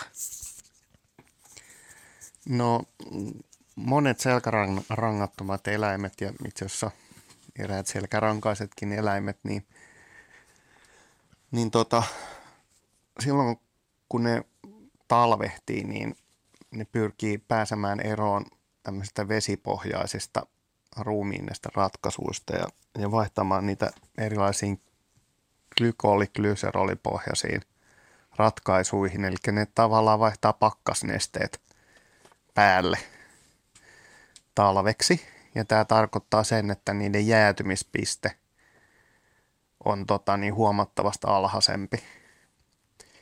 Ja näin ollen ne, ne voivat liikkua tota, pienellä pakkasellakin. Ja, ja varsinkin semmoisina päivinä, kun on ollut aurinkoista, niin ne saattaa saada lämpöä ja sitten se, lämpö, se lämpö ei heti haihdu, vaan ne voi liikkua senkin jälkeen. Ja, mutta niin kuin pääsääntöisesti hyönteiset ja hämähäkkieläimet ei syö mitään talvisin, että, että se miksi ne lähtee hangelle liikkumaan, niin ne on voinut ehkä pudota tai, tai sitten on voinut olla aiemmin semmoinen tilanne, että paikka, jossa ne on ollut esimerkiksi, niin se on, sinne on tullut pieni tulva tai jotain ja sen takia ne on joutunut lähteä etsiä uuden, uutta paikkaa etsimään. Ja, mutta aika harvoin tosiaan niin ne, ne rupeaa metsästämään talvella, että semmoisiakin kyllä voi, voi käydä, mutta nor, se ei ole ihan normaali. Että oikeastaan sellaiset lajit kyllä voi sitä tehdä, jotka on sitten tämmöisiä talvihyönteisiä, mutta tota, normaalisti nämä, jotka on niin mennyt talvehtimista tämmöiseen tilaan, niin, niin ne, on, ne ei pyri edes syömään mitään talvella. Mutta talvihyönteisiäkin siis on erikseen. On joo, siis meillä täällä pohjois, pohjoisessa Suomessa, niin missä on kunnon talvi, niin sitä ei aina, aina ymmärrän, mutta, mutta oikeastaan näillä talvihyönteisilläkin on vähän tämmöinen niin kuin eteläisempi alkuperä. Että tuolla etelämpänä oikeastaan talvi on niin kuin semmoinen lyhyt vaihettuminen syksystä kevääseen ja siellä on paljon laistoa, jotka lentää talvisin ja liikkuu aktiivisesti talvisin ja jotkut niistä on niin hyvin tope, sopeutunut ankarampiin olosuhteisiin, että niitä tavataan sitten täällä meilläkin Suomessa ja ja ne oikeastaan niin pyrkii viettämään sen talvensa samalla tavalla kuin tuolla etelämpänäkin, vaikka olosuhteet voi olla täällä paljon rankemmat. Ja esimerkiksi niin kuin havupuissa ja katajissa ja tämmöisissä tiheissä, muissa tiheissä pensaissa, niin niissä voi isos, isossa kuusessa talvehtia kymmeniä, jopa satoja tuhansia hyönteisiä, hämähäkkejä ja muita pikkueläimiä. Sitten otetaan tämän tunnin ensimmäinen soittaja Virvaliina Jyväskylästä. Hei, ootko puhelimen päässä? Joo. Joo, ja minkälainen kysymys on mielessä? Miksi karhut ovat niin isoja? Miksi karhut ovat niin isoja? No niin, Heidi. Jaa, tota, nyt pistit pahan. Öm, Tämä on erittäin hyvä Sanotaan- kysymys, joo. niin, sanotaan vaikka niin, että karhut ovat sitä isompia, mitä pohjoisemmassa ne asuvat, E- joka on myös mielenkiintoista, että etelässä on tavallisesti pienempiä karhuja ja pohjoissa on isompia ja se näkyy jopa Suomen kokoisessa maassa, mutta myös sitten, sitten ihan maapallolla ylipäänsä. Ähm, isosta ruumiin koostaa semmoinen hyöty, että voi kerätä ö, hyvät rasvavarat talviunen varalle. Ja se talviuni ei ehkä ihan pieniltä eläimiltä onnistukaan, vaan pienet eläimet on ratkaisseet sit nämä talviuniasiat horrostamalla. Mutta, tota, mutta tarvitsiko karhujen olla niin isoja, niin tuohon tekisi mieli vastata, että, että olisi ihmisille paljon helpompaa, jos ne olisi pienempiä ja niitä ehkä pelättäisiin vähemmän. Äm, ei, ei mulla ole mitään hirveän hyvää selitystä. Oikeastaan musta paras selitys, minkä keksin, liittyy, liittyy tähän talvehtimiseen ja siihen rasvan keräämiseen talviunen varalle. Et sen takia kannattaisi olla iso. Mutta toden totta, pieni karhu olisi somempi ja vähemmän pelottava joidenkin mielestä. Sen olisi helpompi löytää myös talvehtimispaikkoja ja se voisi köllähtää jonnekin pienempäänkin koloon. Kyllä, kyllä, joo. Et kyllä isolla eläimellä on kova työ hankkia sitten sitä ravintoa, mutta toisaalta sitten ää, pienet eläimet hän usein syövät myös suhteessa enemmän. Et ehkä se on energiataloudellisesti kuitenkin kompakti koko, mutta tota, tätäpä on vaikea arvioida. Tuli aika vaikea Sitä- kysymys, joo. Sitä voi miettiä Haluuko joku täydentää? Myös, että Jaska täydentää, joo. Joo. Sitten sit semmoinen asia, mikä voi vaikuttaa tämmöisiin niin kuin sekä kasvinsyöjillä että, että petoeläimillä on tietysti se lajin sisäinen kilpailu, että, että jos unohdetaan ihmisen näkökulma, niin, niin suuret, suurikokoiset koiraat voi vallata suuremman reviirin ja päästä parittelemaan useammin naaraiden kanssa ja, ja vastaavasti niin suurella petoeläimellä se pystyy niin kuin valtaamaan muiden eläinten saaliita esimerkiksi. Ja, itse asiassa maailman suurimmat karhulajit, mitä on ollut vielä, vielä tota niin kuin viimeisen jääkauden aikana, niin ne on ollut paljon näitä nykyisiä lajeja suurempia, tai ainakin yhtä suuria kuin jääkarhu. Mutta ne on kuollut sen takia, että ihminen on hävittänyt tavallaan niiden – niiden saaliseläimet tai semmoiset muut saaliseläimet, jotka olisi voinut tappaa suurempia eläimiä, joiden raadot ne olisi sitten voinut vallata näiltä muilta petoeläimiltä. Ja, että tämmöisetkin asiat voi vaikuttaa eläinten niin kuin kokoon. Kun me ajatellaan sitä, mikä on tänä päivänä, niin Mm. me aina unohdetaan helposti, että, että maailma on aika lailla muuttunut siitä, että, että tota, mitä, mitä se oli muutama kymmenen tuhatta vuotta sitten.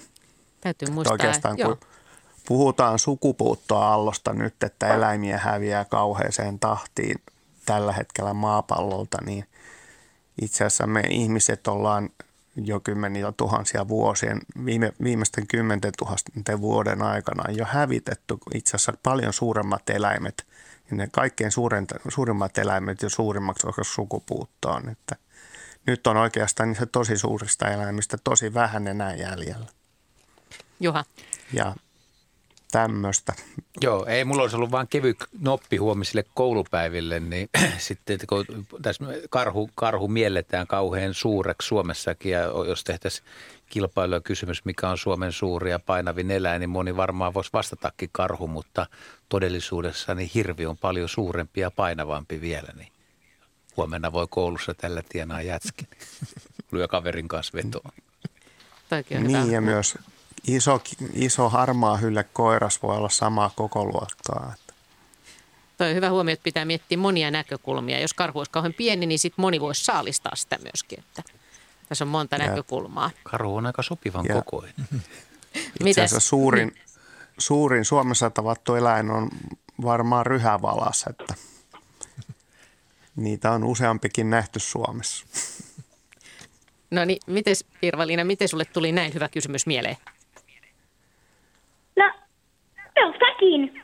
Kun No mä oon niin kiinnostunut ruskeista ja eri värisistä eläimistä. Eri värisistä. Joo. Ja minua myös kiinnostaa, minkä painoisia ne kaikki on. Niin nyt mä kysyn karhusta. Hyvä, hyvä. Se oli hyvä. Ja seuraavaksi kysyt sitten jostain muusta ja katsotaan, onko yhtä kiperä kysymys silloinkin. Kiitos soitosta. Ja Joo, vai vielä kiperämpi. Ah, Vielä kiperämpi, niin. Se voi käydä niinkin kyllä, joo. Mutta tämä oli ainakin hyvä. Hauskaa joulukuun jatkoa sulle ja hyviä, hyviä retkiä ja luontoretkiä sinne. Ja sitten seuraavaksi otetaan Peppi Sysmästä langoille. Onko, Pe- onko Peppi siellä?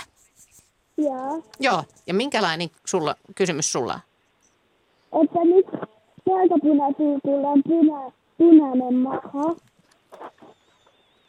Miksi? Millä oli? Mä- Nyt ei ihan kuulunut. Punatuukulla. Punatulkulla. Punatulkulla. No sehän sopii just, kun me aloitettiin vielä lähetys punatulkusta. Niin miksi punatulkulla on punainen maha?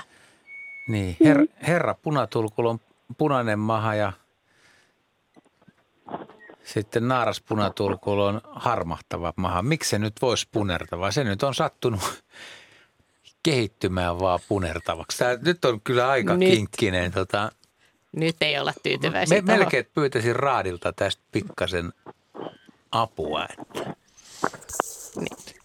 Vai voisiko se olla niin, että punatulkku on ollut alun perin puna, punavatsainen ja sitten se on saanut punatulkku nimen siitä?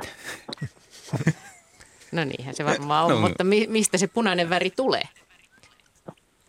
Onko muilla, onko muilla jotain ajatuksia? No varmaan suurin syy, syy siihen, että, että jotkut lintukoiraat on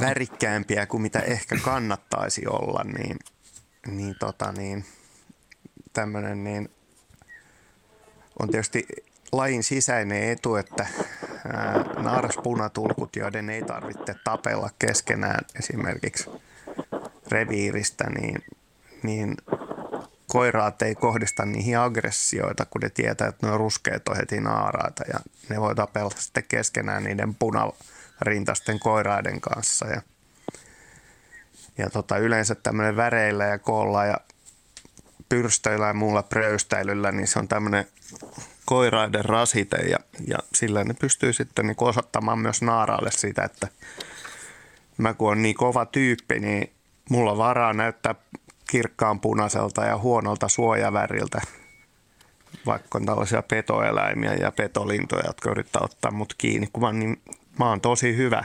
Et ne ei totta. kuitenkaan saa mua kiinni. Mutta se voi olla myöskin val- valkovatsanen tai mustavatsanen tai joku, anteeksi, joku Se muu on väri. ihan totta, kyllä. Mutta mut niinku, olisiko se karotenoidi kumminkin niinku Se, punavarvuus? se värin syy voi olla jo hyvinkin tämmöinen Mutta että niin kuin, esimerkiksi punavarpusella tiedetään, että on tiety, tiettyjen kasvien siemenet, että koirat saa sen punaisen väri.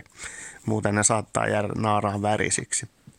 mutta yleinen linja siis lintumaailmassa se, että koiraat on värikkäämpiä ja koreampia ja naaraat sitten enemmän semmoisia suojavärisiä ja se liittyy just tuohon, mitä Jaska siinä kertokin. Ja linnuilla on Joo. yleensä hyvä, hyvä värinäkö, jolloin, jolloin se nimenomaan toimii sitten niiden maailmassa. Ja sitten sit punatulkusta voisi vielä sanoa, että sit kun siitä tunnetaan tämmöisiä saaripopulaatioita, jotka osa niistä on niin kuin kuvattu omiksi, eri, omiksi lajeiksi, niin, niin ne on yleensä menettänyt sen punaisen värin ne koiraat, tai se on ainakin heikentynyt.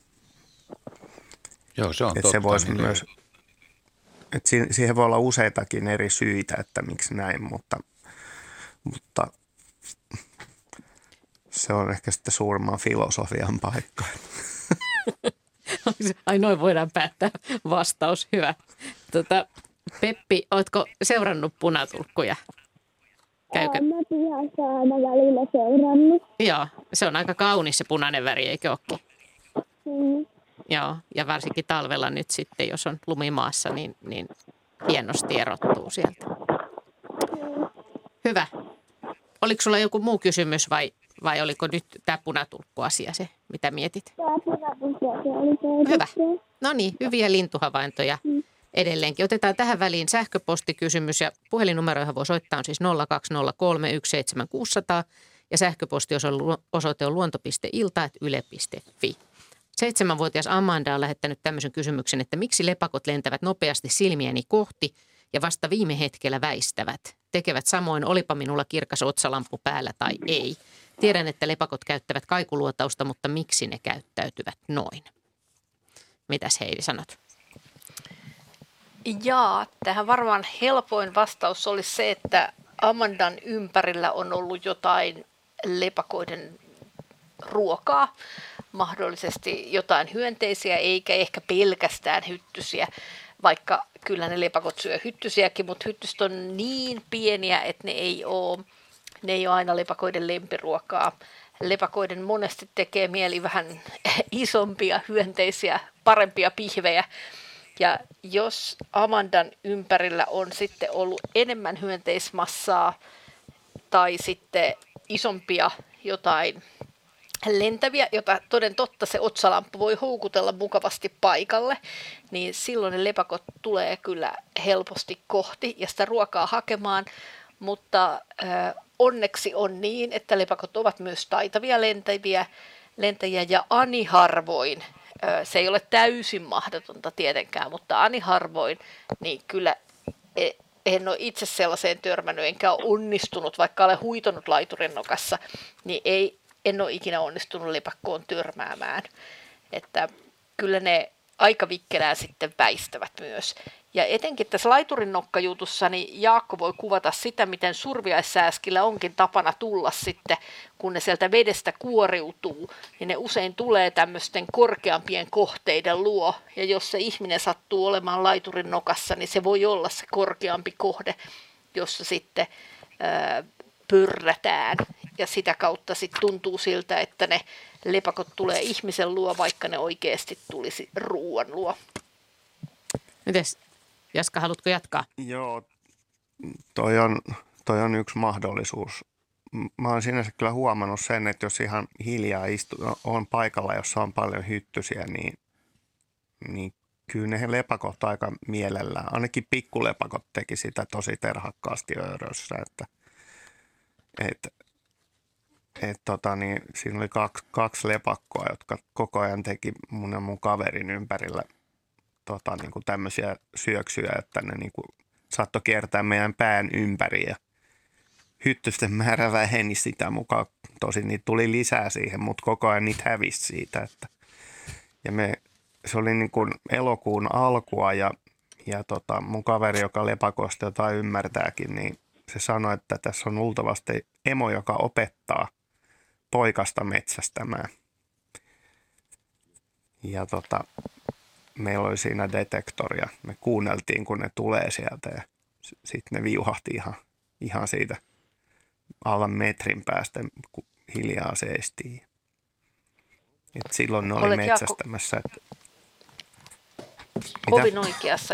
Olet Jaakko kovin oikeassa juuri tässä, että lepakot on pitkäikäisiä eläimiä ja, ja ne emot opettavat toden totta poikasia ja poikaset seurailee niitä ja opettelee niitä hyviä paikkoja, tutustuu ympäristöön, löytää kaikki kolot ja piilot ja toisaalta sitten oppii ne paikat, missä on hyvää ruokaa tarjolla ja kuinka sitä helpoiten saa. Niin arvokasta, arvokasta oppituntia nuorille. Joo, ja toi on aika helppo, helppo saalis, tommonen hyttynen, että siihen vielä osuukin kohtuullisen näppärästi, että perhoset olla vähän haastavampia, kun ne kuulee, niin ne pystyy pudottautumaan tai väistämäänkin halutessaan. Tuo on ihan totta. Toiset, toiset saalit on varmasti helpompia. Et useinhan tuntuu siltä, että lepokot tulee esimerkiksi johonkin tämmöisiin juoksevien vesien koskien partaalle tai sellaisiin paikkoihin, mistä lö- löytyy vesiperhosia tai jotain vähän niin kuin isompaa saalista. Tai sitten kaupungeissa voi ha- hakeutua ihan ää, valoille, josta sitten löytyy hyvää saalista. Ja sitten todella, jos on se detektori, niin saattaa kuulla myös semmoisia hauskoja tilanteita, jossa kaksi lepakkoa on ikään kuin menossa samasta kohdasta ottamaan jotain mehevää yökköstä ja silloin saattaa se lepakkodetektorista kuulua semmoinen pärähdys, joka ei olekaan enää lepakon kaikuluotausääni, vaan se on kommunikaatiota sille kaverille, joka on tulossa ottamaan sitä samaa hyönteistä. Ja sieltä ärähdetään, että minä olin tässä eka ja et ota sitä. Ja melkein Joo, kuulee semmoisia tiukkoja ärähdyksiä. kirouksia. No miten Jaska niin kuin sanoit, niin siis perhoset voi sitten kuulla nämä lepakot kuitenkin siellä yössä, niinkö? Joo, itse asiassa kaikista tunnetuista eliöistä niin perhosilla on, on kaikkein korkein keskustelutaajuus, mitä tunnetaan, että niiden tota, keskinäinen kommunikaatio tapahtuu taajuudella, jota lepakot ei kuude. on paljon lepakoiden taajuuden yläpuolella, mutta – tosi möreää öre, örähtelyä, kun ne päästään, niin silloin ne voi kertoa lepakoille, että mä oon muuten sitten myrkyllinen, että, että luossa on pitkää hampaiden pesua, jos pura, puraset mua, että, että esimerkiksi siilikkäät, jotka on yökkösmäisiä perhosia, niin ne esimerkiksi, kun ne joutuu lepa, lepakon kaikuluotaukseen, niin, niin ne rupeaa päästään sille lepakolle varoitusääni, että mistä lepakko sitten muistaa, että näitä on erehdyksessä purtu joskus aikaisemminkin. Ja, ja tota, sen lisäksi ne pystyy sitten väistämään, väistämään lepakkoa halutessaan tai, tai syöksyy maahan, jos se näyttää siltä, että se pitää se edelleen tutkassaan. Ne pystyy tunnistamaan sen tai kuulemaan sen tutkan äänen. Ja sitten muilla perhosilla esimerkiksi tämmöisillä lajeilla, jotka ei kuule itse asiassa, eli noin riikinkukkokehräjät, niin niillä taas on tämmöinen tota, suomupeite, joka jo, joissain häiveteknologiaa itse asiassa niin, että tämä perhosen, niin kun, se, kun se iskee siivillään ja, ja niin, ne suomut on tietyn muotoiset, niin se häviää se, vaikka se on valtavan suuri kokoinen se perhonen, niin se näyttää tutkassa tota, todella epämääräiseltä ja sen, sen niin kuin löytäminen tarkkaan on vaikeaa. Ja sitten kiitäjät esimerkiksi on niin taitavia, että mä oon itse nähnyt, kun lepakko yrittää hulluna iskeä niitä, niin perhonen lentää paikallaan ja sitten se tekee aina sellaisia väistöliikkeitä just sen verran, että lepakko viuhahtaa ohitteen. Kaikkea löytyy. Kaikkea löytyy yöiseltä, yöiseltä taivaalta. Lasten luontoiltaa jatketaan puhelinnumeron 0203 17600 ja sähköposti tosiaan luonto.ilta.yle.fi. Ja tällä kertaa siis tosiaan joulukuisessa luontoillassa lapset, lapset saavat soittaa ja kysyä eläimistä, kasveista ja niin kuin kuultiin myöskin sienistä. Otetaan tähän väliin sähköpostikysymyksiä ja täällä on tullut muun muassa Minella Hynninen, seitsemänvuotias. Minella kysyy Helsingistä, että kuinka vanhaksi puu voi elää. Puu aihe siis kiinnostaa edelleen. Mitä Senry? No, jos aloitetaan taas tästä meidän kotoisesta Suomesta, niin tästä nyt on ehkä jo parikymmentä vuotta, kun se puun ikä arvioitiin, niin silloin vanhin Suomesta tunnettu puu, siis mänty, metsämänty, ja se oli muistaakseni tuolla Savukoskella, ja sen iäksi saatiin silloin, olikohan se 780 vuotta. Ja jos tuossa nyt se noin 20 vuotta on kulunut, niin sen ikä olisi tänä päivänä noin 800 vuotta, eli ihan on kunnioitettava ikä, eli silloin se olisi syntynyt tuolla 1200-luvulla. Eli se on sitten jo ollut pidemmän aikaa paikallaan. Mutta sitäkin vanhempia puita Suomesta kyllä tunnetaan, tai kasveja, että tuolla, oliko se Kevon tai Lemmenjoen, taisi kansallispuistosta mitattiin aikoinaan tai kerättiin aikanaan tämmöinen kataja, jonka iäksi saatiin tarkkaan, en muista, mutta se oli noin 1040 vuotta. Eikä vielä 240 vuotta lisää tuohon meidän mäntyyn. Ja sitä puuta tai kataja on yritetty myöhemmin etsiä, mutta sitä ei ole löydetty. Ikävä kyllä. Ja, mutta sitten jos me mennään taas maailmalle pidemmälle, niin vanhimmat puut on tuolla Pohjois-Amerikan Coloradon kalliovuorilla siellä päin. Oliko se pitkä neulas mänty suomeksi? sen ikä, sanotaan suurin piirtein 4500 vuotta, 4600 vuotta. Eli silloin puhutaan jo maailman vanhimmista eliöistä. Eli todella pitkään pystyy kasvi elämään tai puu elämään ja se edellyttää tavallisesti sitä, että, että elintoiminnat on hyvin hitaita. Kasvit kasvaa hitaasti yleensä vuoristoissa. Nämä vanhimmat puuleit elävät ja elintoimintojen ja ympäristön äärevyys niin pakottaa ne hitaaseen kasvuun, mutta olisihan se tietysti mielenkiintoista tietää, että mikä se maan kaikkein vanhin puu koskaan on ollut, mutta 4600 vuotta on paljon. Siinä, siinä ajassa on aika paljon ehtinyt täällä maailmassakin tapahtua. Kyllä, silloin ei ollut vielä eurooppalaiset löytäneet Pohjois-Amerikkaa, kun se puu alkoi itämään. Kuusivuotias Viljammi on soittanut luontoiltaan Kalajoelta. Ootko Viljami siellä puhelimen luurin päässä? Joo. Joo. Joo, hyvä. Ja nyt on sun kysymyksen vuoro. Että onko dinosauruksia Suomessa? On. Onko On. Suomessa ollut dinosauruksia? Onko Suomessa ollut dinosauruksia? Niin. No niin, hyvä, hyvä kysymys. Täällä on, kukas haluaa alkaa vastata? Täällä on muuten kuusivuotias Jukkakin kysynyt taas tänne, että ovatko linnut dinosaurusten jälkeläisiä. Mutta vastataan ensin tähän Viljamin kiperään kysymykseen. Kyllä niitä No.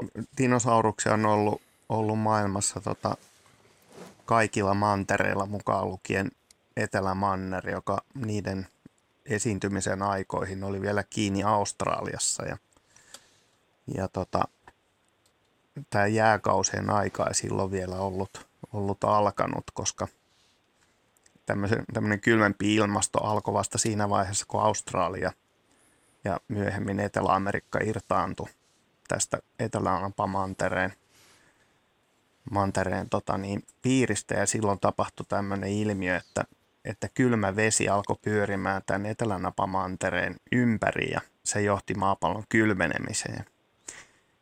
Ja sit se, mutta tota, niin tämä dinosaurukset on ollut niin kuin kaikilla mantereilla elänyt ryhmä, niitä on löytynyt Pohjois-Amerikasta, Etelä-Amerikasta, Madagaskarilta.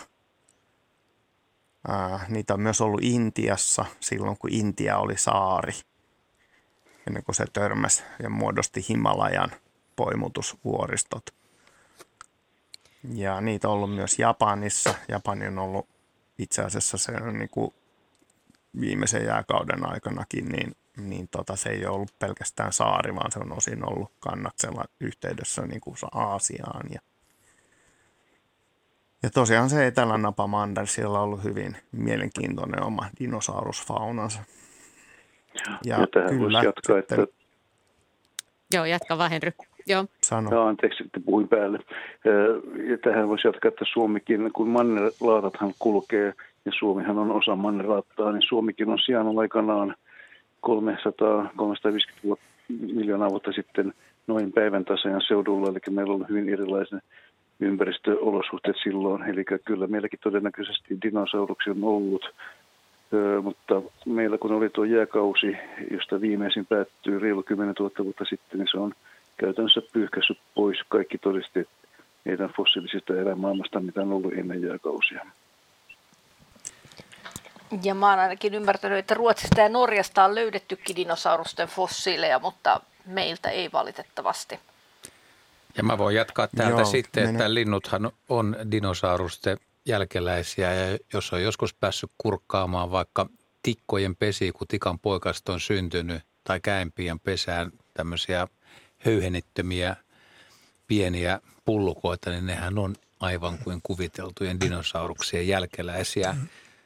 Ja tässä voi vastata tietysti tähän perinteiseen kysymykseenkin, kumpi oli ensin muna vai kana, mikä liittyy dinosauruksiin, niin koulussa voitte vastata, että muna oli ennen kana, koska dinosaurukset muni ja dinosauruksia oli ennen lintuja. Juha jakaa hyviä Kumpi vinkkejä. Dinosaurus vai muna?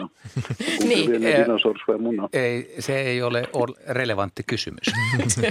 Ari, Ja vielä voisi dinosauruksista jatkaa, että niiden valtakausihan oli todella pitkä, että se kesti muistaakseni jonkun 170 miljoonaa vuotta se dinosaurusten valtakausi ja niitä todella oli joka paikassa ja kaikkialla ja kaikenlaisissa olosuhteissa ja kaiken näköisiä ja kaiken kokoisia. Ja tosiaan tämä linnut on yksi dinosaurusten lahko, joka on edelleen tai tämmöinen sanotaanko sukuhaara, joka on jäänyt sitten vielä olemaan näihin aikoihin asti. Et linnut on oikeasti dinosauruksia. Jos vielä ajattelee sitä dinosaurusten valtakautta, niin jos ajattelee, että mikä on ollut ihmisen valtakausi tähän mennessä, niin dinosaurusten valtakausi on kesti 560 kertaa pidempään kuin mitä nyt tähän asti ihmisen valtakausi. Se on valtavan pitkä aika, kun dinosauruksia oli olemassa silloin muinoin. eikö se ole Viljami, Viljami aika, Vanhoihin hyviin aikoihin. silloin vanhoihin hyvin aikoihin.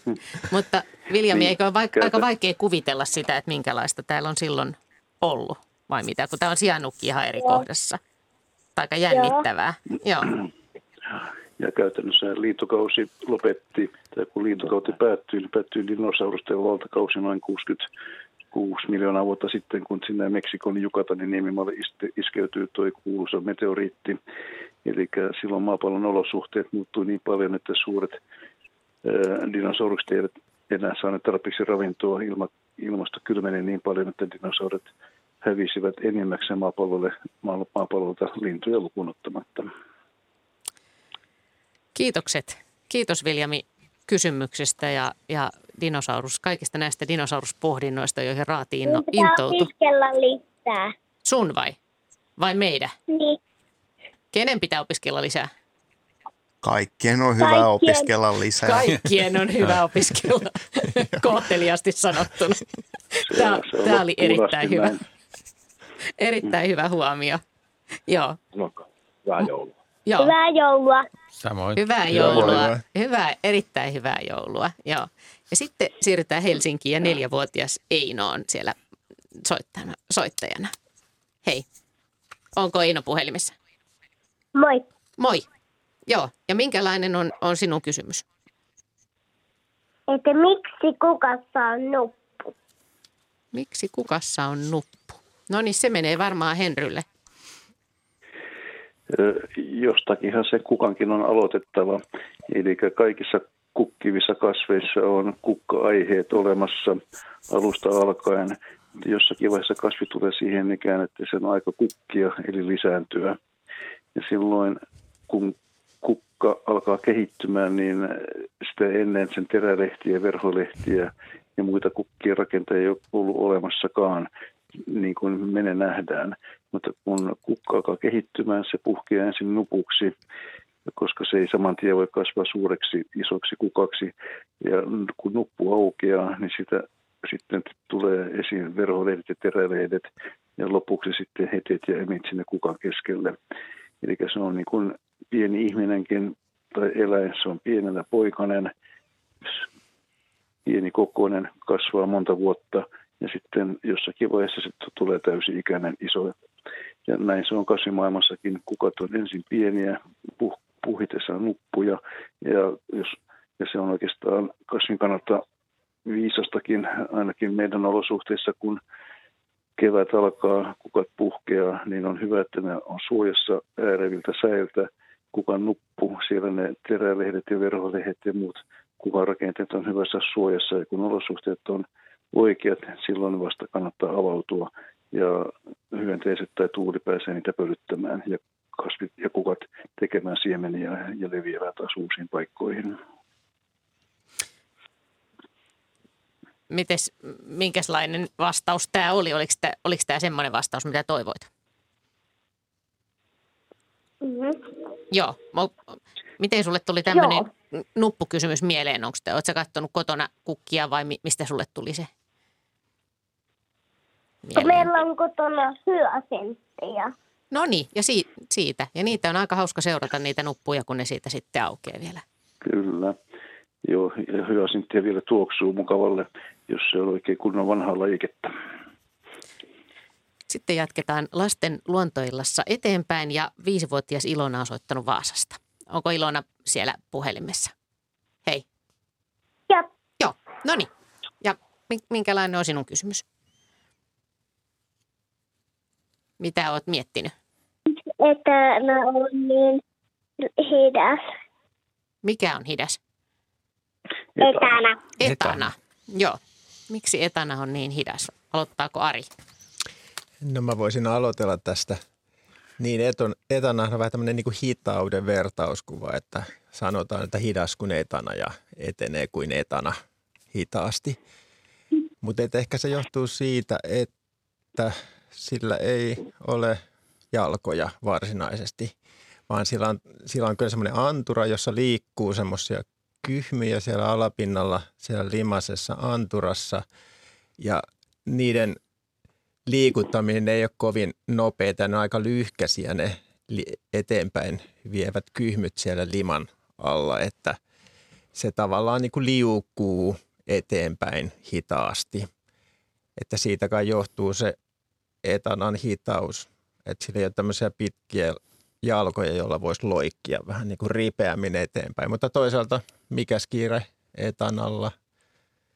Se elelee yleensä aika pienellä elinpiirillä ja semmoisissa paikoissa, joissa on paljon ravintoa, ei tarvitsekaan olla mitenkään erityisen nopea. Että kaikki tarvittava löytyy siitä suotuisasta elinpiiristä, missä se elää. Niin, etanalle riittää se vauhti, mikä sillä on, mutta kyllä ne tosiaan aika, aika hitaita. Kuinka nopea tuommoinen etana voisi nopeimmillaan olla? Niin, että kuinka paljon se, kuinka pitkän matkan se etenee Ka- esimerkiksi menee, tunnissa. Kun, tai niin. on metri pitää edetä. No kyllä, kyllä siis varmaan nopeimmat etanat niin vetää semmoiseen yhteen minuuttiin metrin matkan. Se on jo vähän niin kuin pikajuoksu. Siinähän olisi hyvä, hyvä tehtävä ensi kesänä sitten. Niin, niin. joo. Ottaa Mitä, aikaa. Niin. niin. Joo.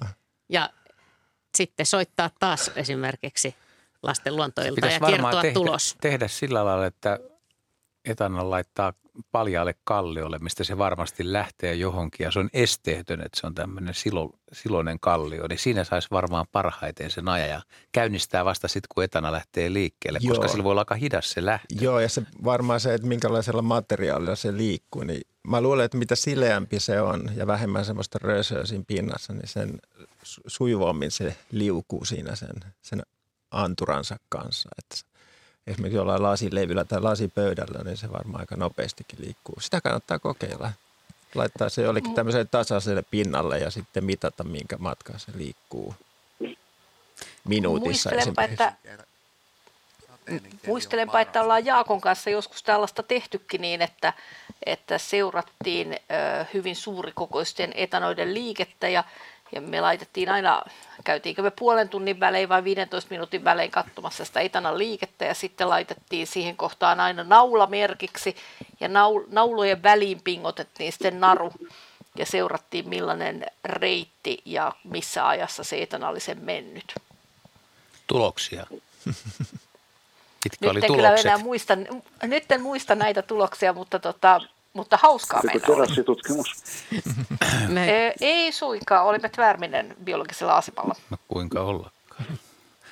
Joo, ja tämä lähti siitä, että kun ne oli äsken ollut jossakin ja sitten niitä ei näkynyt missään, niin todettiin, että kyllä ne yllättävän pitkiä matkoja tai sen verran niin kuin nopeasti liikkuu, että jolle niitä on vahtimassa, niin ne pakenee. Miten Ilona, oletko seurannut etanoiden liikkeitä? En. No niin, mutta tässä aiotko innostua, kun tässä tuli nyt näitä vinkkejä, että voisi ruveta seuraamaan? On kyllä luonnossa tietysti muutakin, mitä voi seurata kuin e- etanoiden nopeutta, mutta miksei sitäkin? Joo. Aiotko seurata ehkä etanoita jatkossa? En. Ei, no niin. No, seuraat sitten kaikkea muuta, mutta soittele uudestaan tänne lasten luontoiltaan hyvien kysymysten kanssa taas. Hauskaa illan jatkoa. Täällä muuten on tullut tällainen sähköpostikommentti. Pieni kuusivuotias poika kysyy, että mikä on jääkausi. Tämä nyt liittyy tähän meidän äskeiseen keskusteluun.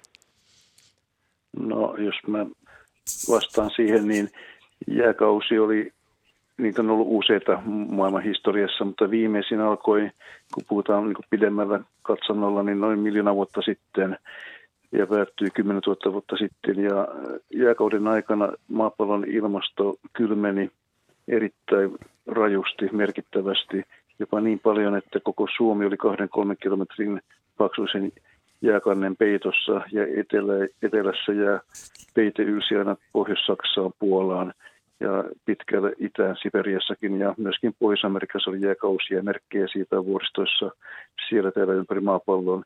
Eli se on kylmä ilmastojakso, jolloin jääpeite levisi laajalle alueelle. Kerttu ja Eelis soittavat Tampereelta. Hei, kuuluuko, kuuluuko tämä? Onko Kerttu ja Eelis siellä puhelimen päässä? Joo. Joo. No niin, ja minkälainen kysymys teillä on mielessä? Että kun meillä käy kauriita takapihalla, niin Joo. näkeekö ne, kun me ollaan sisällä ja meillä on valot päällä ja ulkona on pimeätä? Niin näkeekö ne teidät sieltä? Niin. Mitäs Heidi? No tota, veikkaisin, että näkevät. Öö, kun teillä on valot siellä sisällä päällä, niin kyllä sieltä ulkoa näkee sisälle vähän samalla lailla kuin tekin näette sinne, jos te menette itse pihalle katsomaan ja toinen teistä jää, toinen teistä jää sisälle, niin kyllä te sen sisällä olijan näette, jos siellä on valot päällä. Ja kyllä mä uskon, että se kauris osaa katsoa ihan samalla tavalla siitä lasin läpi sisälle ja näkee teidät. Se sitten, että miten uhkaavia asioita te siellä teette ja kuinka tottuneita ne kaureet on siihen, että siellä sisällä puuhaillaan ja tehdään jotain juttuja, niin se voi vaikuttaa sitten siihen, että säikähtääkö ne ollenkaan. Tiedetään hyvin, että, että tota, peurat ja kauriit on suhteellisen oppivaisia eläimiä ja ää, tottuu siihen, että ihmiset tekevät jotain. Ja itse asiassa ulkonakin voi olla ihmisiä, jotka vaikka tekee jotain puutarhatöitä, eikä ne eläimet, kauriit tai peurat niitä paljon pelkää. Ne tietää, että tuollaiset tyypit kuokkii siellä kasvimaalla tai nyppii rikkaruohoja ja osaa suhtautua niihin aika pelottomastikin. Ja samalla tavalla luulen, että vaikka ne näkisivät, että sisällä on ihmisiä, niin ne voi ajatella, että niillä ihmisillä on tapana pysyä siellä sisällä ja siellä ne puuhastelee omiaan. Ja silloin voi syntyä sellainen vaikutelma, ettei ne näkisi sisälle. Mites Heidi, luuletko, että ne tunnistaa, että siellä on samat, samat ihmiset esimerkiksi, Kerttu ja Eelis, Joo. että noi on ne samat tyypit siellä aina? Kyllä, kyllä. Ähm, tiedetään ihan hyvin, että ähm, jos vaikka, jos vaikka etupihalla käy aina joku tyyppi, sanotaan vaikka riippukeinussa lukemassa, niin eläimet voi nopeasti oppia, että hän on vaaraton, hän on tyyppi, joka vaan lukee riippukeinussa, mutta sitten jos sinne pihalle ilmestyy vaikka ää, lapsia hyppimään narua ja ei ole koskaan ennen niin tapahtunut, niin silloin ne saattaa olla pelottavia, ne on vieraita, ne tekee vieraita asioita ja niitä sitten ne eläimet pelkääkin. Et kyllä ne tunnistaa meitä myös ihan yksilöinä ja siitä, mitä me teemme. Juha, Niin ja toi näkyy myös esimerkiksi, jos on ruokintapaikka ikkunan lähellä, niin ne linnut näkee kyllä sinne sisään ja jos kotona liikkuu rauhallisesti tai seuraa niitä rauhallisesti, niin voi, että linnut syö ihan, ihan siinä rauhassa itsekin, mutta jos vaikka liikkuu siellä sisällä säpsähdellä ja nopeasti ja nopeat liikkeet, niin kyllä, kyllä se näkyy selkeästi sinne ulkopuolelle. Ja esimerkiksi harakat tai varikset tai närhet niin kuin säikähtää liikettä, mikä tapahtuu sisällä. Että kyllä ne seuraa tai joka tapauksessa näkee, mitä sisällä tapahtuu. Mutta se tosiaan auttaa, että sammuttaa ne sisävalot. Että on mm. vähän niin kuin siellä hämärässä. Pitää ehkä vähän verhot rakosille, jos haluaa seurata tämmöisiä ar- arkoja ulkona liikkuvia eläimiä, niin ikään kuin olisi vähän piilokojussa siellä. Niin ja piilokojussahan onkin mm. hyvin pienet ikkunat ja sielläkin on mm. tärkeää se, että ei tunge naamaa siihen lasin lähelle, koska sieltä voi näkyä valkoinen otsa, mikä heijastuu. Mm, ja tai silmät. Nimenomaan silmät myös, mm. niin kyllä sudet, sudet on arkoja esimerkiksi. Hyvä. Sitten se, se, mikä on hyvä ottaa huomioon, niin itse asiassa niin kuin sekä linnut että, että tota, nisäkkäät, niin ne ei aina oikein ymmärrä pelätä esimerkiksi autoa. Vaikka auto liikkuiskin, niin, niin se on jotenkin semmoinen kuin niin luonnoton vielä, että ne ei ole vieläkään oikein oppinut sitä, että se, on, se voi olla vähän vaarallinen vehje. Ja tota, samalla tavalla toki niin talokin voi olla tämmöinen ja, ja se ehkä johtuu myös siitä, että, että varsinkin peurat, niin ne kuitenkin koko ajan käyttää myös nenäänsä ja korviaan siihen ottaakseen selvää jostakin kohteesta. Ja jos te olette talossa, niin silloin yleensä ei kuulu eikä ha- tuoksu mitään. Mutta jos te olette pihalla, vaikka niin piilokojussa tai teltassa, niin voi saada se haju ja ääni – äänihavainnon paljon helpommin silloin. Niin. Niiden maailma on paljon muutakin kuin sitä näköaistia. Kiitokset Kertulle ja Eilikselle puhelusta ja, ja sitten kiiruhdetaan eteenpäin, koska meillä on vielä muutama puhelu, jotka, jotka mahtuu tähän lasten luontoiltaan. Eli yhdeksänvuotias Anni Vaasasta on soittanut tähän puhelinnumeroon ja Anni on seuraavana vuorossa. Minkälainen kysymys sinulla on mielessä? No, mikä Suomen eläimistä kuulee parhaiten? Mikä? Toikin on hyvin jännittävä kysymys. En tiedä, onko raatilaiset koskaan on miettinyt puhuttu tätä. jo tänään. niin, vähän, vähän puhuttiin. Kuulo on niin erilaista. No käydäänkö ryhmittäin? Että... Niin, eli, eli Jaska, hyönteisistä puhuttiin jo vähän, että, että siellä kesäyössä on aikamoisia kuulo, kuulomestareita – mutta mitkä Joo, olisi hyönteismaailman monet... kuulo, kuul, parhaita kuulijoita? No jos ajatellaan tällä, että mitkä kuulee korkeimpia ääniä, niin ne on tietyt, tietyt työkkösmäiset perhoset, jotka sekä päästää yli korkeimmat äänet on kai luokkaa 250 000 hertsiä ja tietenkin ne kuulee niitä samoja ääniä vielä. Mutta sitten ne ei kuule kovin möreitä ääniä, monet päiväperhoset esimerkiksi, niin kuitenkin ne, ne pystyy reagoimaan hyvin nopeasti ääniin. Esimerkiksi, esimerkiksi tota, monet heinäperhoset ja nokiperhoset, niin niitä on todella vaikea oli ainakin aikaisemmin kuvata, koska ne kuulee sen, kun kameran sulin alkaa laueta.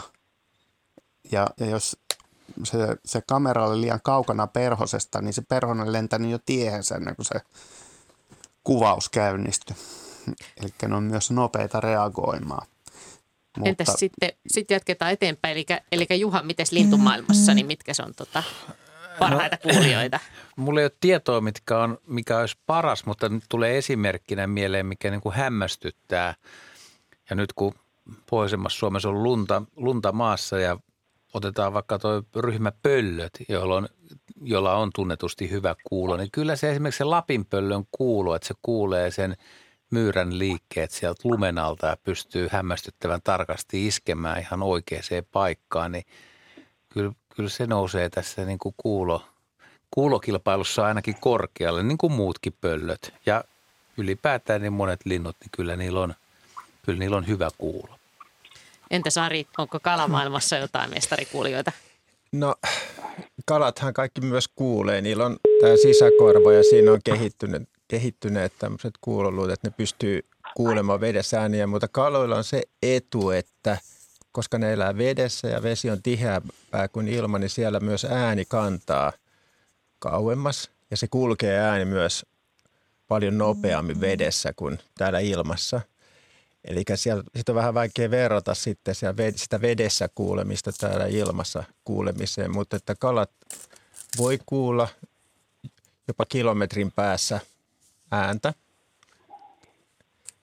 Mutta en osaa sanoa, että mikä näistä meidän kotimaista kaloista olisi niin se kaikkein paras kuuloisin. Luulisi, luulisi, että sellaiset kalat, jotka liikkuu parvissa, niin niiden pitää olla erityisen tarkkakuuloisia, että ne kuulevat, että missä ne muut parvet kulkee ja osaavat lyöttäytyä yhteen. Entäs sitten vielä Heidi, mikä nisäkäs maailman kuulomestarit? No lepakoilla on tietenkin ihan jumalattoman hyvä kuulo, kun se kaikuluotaus, koko aisti perustuu siihen. Mutta kieltämättä mä ehkä, ehkä Juha B. saisin tässä, että mä kanssa mietin tätä hangen läpi kuulemista ja sitä, että miten kettu voi syöksyä sinne hangen läpi nappaamaan ää, hiirtä tai myyrää vähän sama tapaa kuin pöllöt. Siinähän kuulo on myös isossa osassa ja nyt kun Ari pohti että kalojen kuuloa, niin mäkin aloin miettiä, että Saimaan tummissa vesissä, niin mikä on se kuulon merkitys, että, että toki niin kuin on muut aistit, mutta takulla myös sillä kuulolla on merkitys. Mutta ol, olipas tämä paha kysymys. Ja petoeläimet toki ylipäänsä, niillä se on hengen asia, että saa sen saaliin. Niin ja sitten jos tuommoisia pitkän matkan kuulijoita miettii, niin, niin norsuthan keskustelee kymmenien kilometrien päähän toistensa kanssa tämmöisillä niin kuin mm, hyvin matalilla äänillä ja samoin meressä, samoin meressä valaat. valaat pitkiä matkaa. Jopa tuhansien kilometrien päähän voi päästä. Ja tosiaan ääni. vedessä hylkeet, Saimaassa norpat ja Itämeressä norpat ja hallit, niin varmasti niiden keskustelu, vedenalainen keskustelu, niin on aika, aika pätevä ja kauaskantoista myöskin. Eli näin monipolviseen vastaukseen päästiin Annin hyvän kysymyksen kautta. Ja nyt meillä on muutama minuuttinen aikaa. Samuel Sevettijärveltä mahtuu vielä tähän lähetykseen. Oletko siellä puhelime, puhelimessa nyt, Samuel? Olen. Hyvä. No niin, ja ehdit, ehdit, ehdit esittää kysymyksen. Mitä olet miettinyt? Että miksi ahvenella on raidat? No niin. Niin, ahvenella on raidat. Se on, se on varmaankin tota noin, hyvä suojaväri. Ahvenet viihtyy kasvillisuus, kasvillisuuden seassa, ruovikoissa ja tämmöistä ärviä pöheköiden läheisyydessä ja sitten vedessä tota, valon ja tota, varjojen maailma on hyvin semmoista raidallista ja elävää, että ahven sulautuu hyvin, hyvin sinne elinympäristönsä. Että se suojaa sitä pienempiä ahvenia tietysti pedoilta, ne osaa piiloutua niihin valoihin ja varjoihin raitojensa kanssa ja sitten isommat ahvenet taas voi väijyä pienempiä kaloja saaliikseen siellä kasvillisuuden suojassa. Että kyllä mä luulisin, että se on, se on enemmänkin suojaväri, vaikka sitten kun se ahvenen nostaa sieltä vedestä, niin se näyttää aika suorastaan vähän räikeältäkin, että, että miten, miksi se on ton näköinen. Mutta että useimmat raidotukset eläimillä on kehittyneet tämmöisiksi suoja, suojavarusteiksi. Hyvä. Kiitokset soitosta ja se olikin viimeinen puhelu, joka saadaan tähän lähetykseen, mutta sitten vielä käydään nopsasti tämmöinen kysymys läpi, koska tähän on liittynyt valokuva, joka on myös meille lähetetty. Eli äidin ja pikkusiskoni kanssa sieniretkellä löydettiin jonkun eläimen leukaluu lahonneen kannon päältä, mutta luita ei, muita luita ei näkynyt, vaikka kovasti etsiskelin. Millä hänelle elikolle nuo hampaat ovat kuuluneet, edes pappakaan ei tietänyt, vaikka onkin paljon jo elämää nähnyt. Ja se on sitten paljon, jos pappakaan ei tiedä. Tietäisittekö hän te etukäteen vastauksesta kiittäen Urho kuusi vuotta ja Inari kolmevuotias Siikamäestä. Ja Heidi, sä oot tämän, tämän, nämä kuvat nähnyt ja mitäs, mitäs Joo. sanot? Tässä oli tämmöinen vähän tulitikkua lyhyempi alaliuka. Ja puoli minuuttia jos, aikaa vastata. Niin. Jossa näkyy oranssit talttahampaat. Ja kun ne hampaat laskee, niin näkee, että siinä on neljä poskihammasta. Ja kun me tiedetään, että talttahampaita on jäniksellä viisi poskihammasta alhaalla, Myyrlähirillä on kolme poskihammasta alhaalla ja oravilla, oravalla ja liitooravalla on neljä poskihammasta alhaalla, niin oravaan tämä menee. Nimittäin liitooravaksi tämä leuka oli vähän liian liian tota, suuri. Ja kiitokset. Niin, tähän orava. orava. Tähän päätetään ja seuraava luontoilta 19. tammikuuta ja toukokuussa sitten lasten luontoilta. Hyviä retkiä ja hyviä kysymyksiä.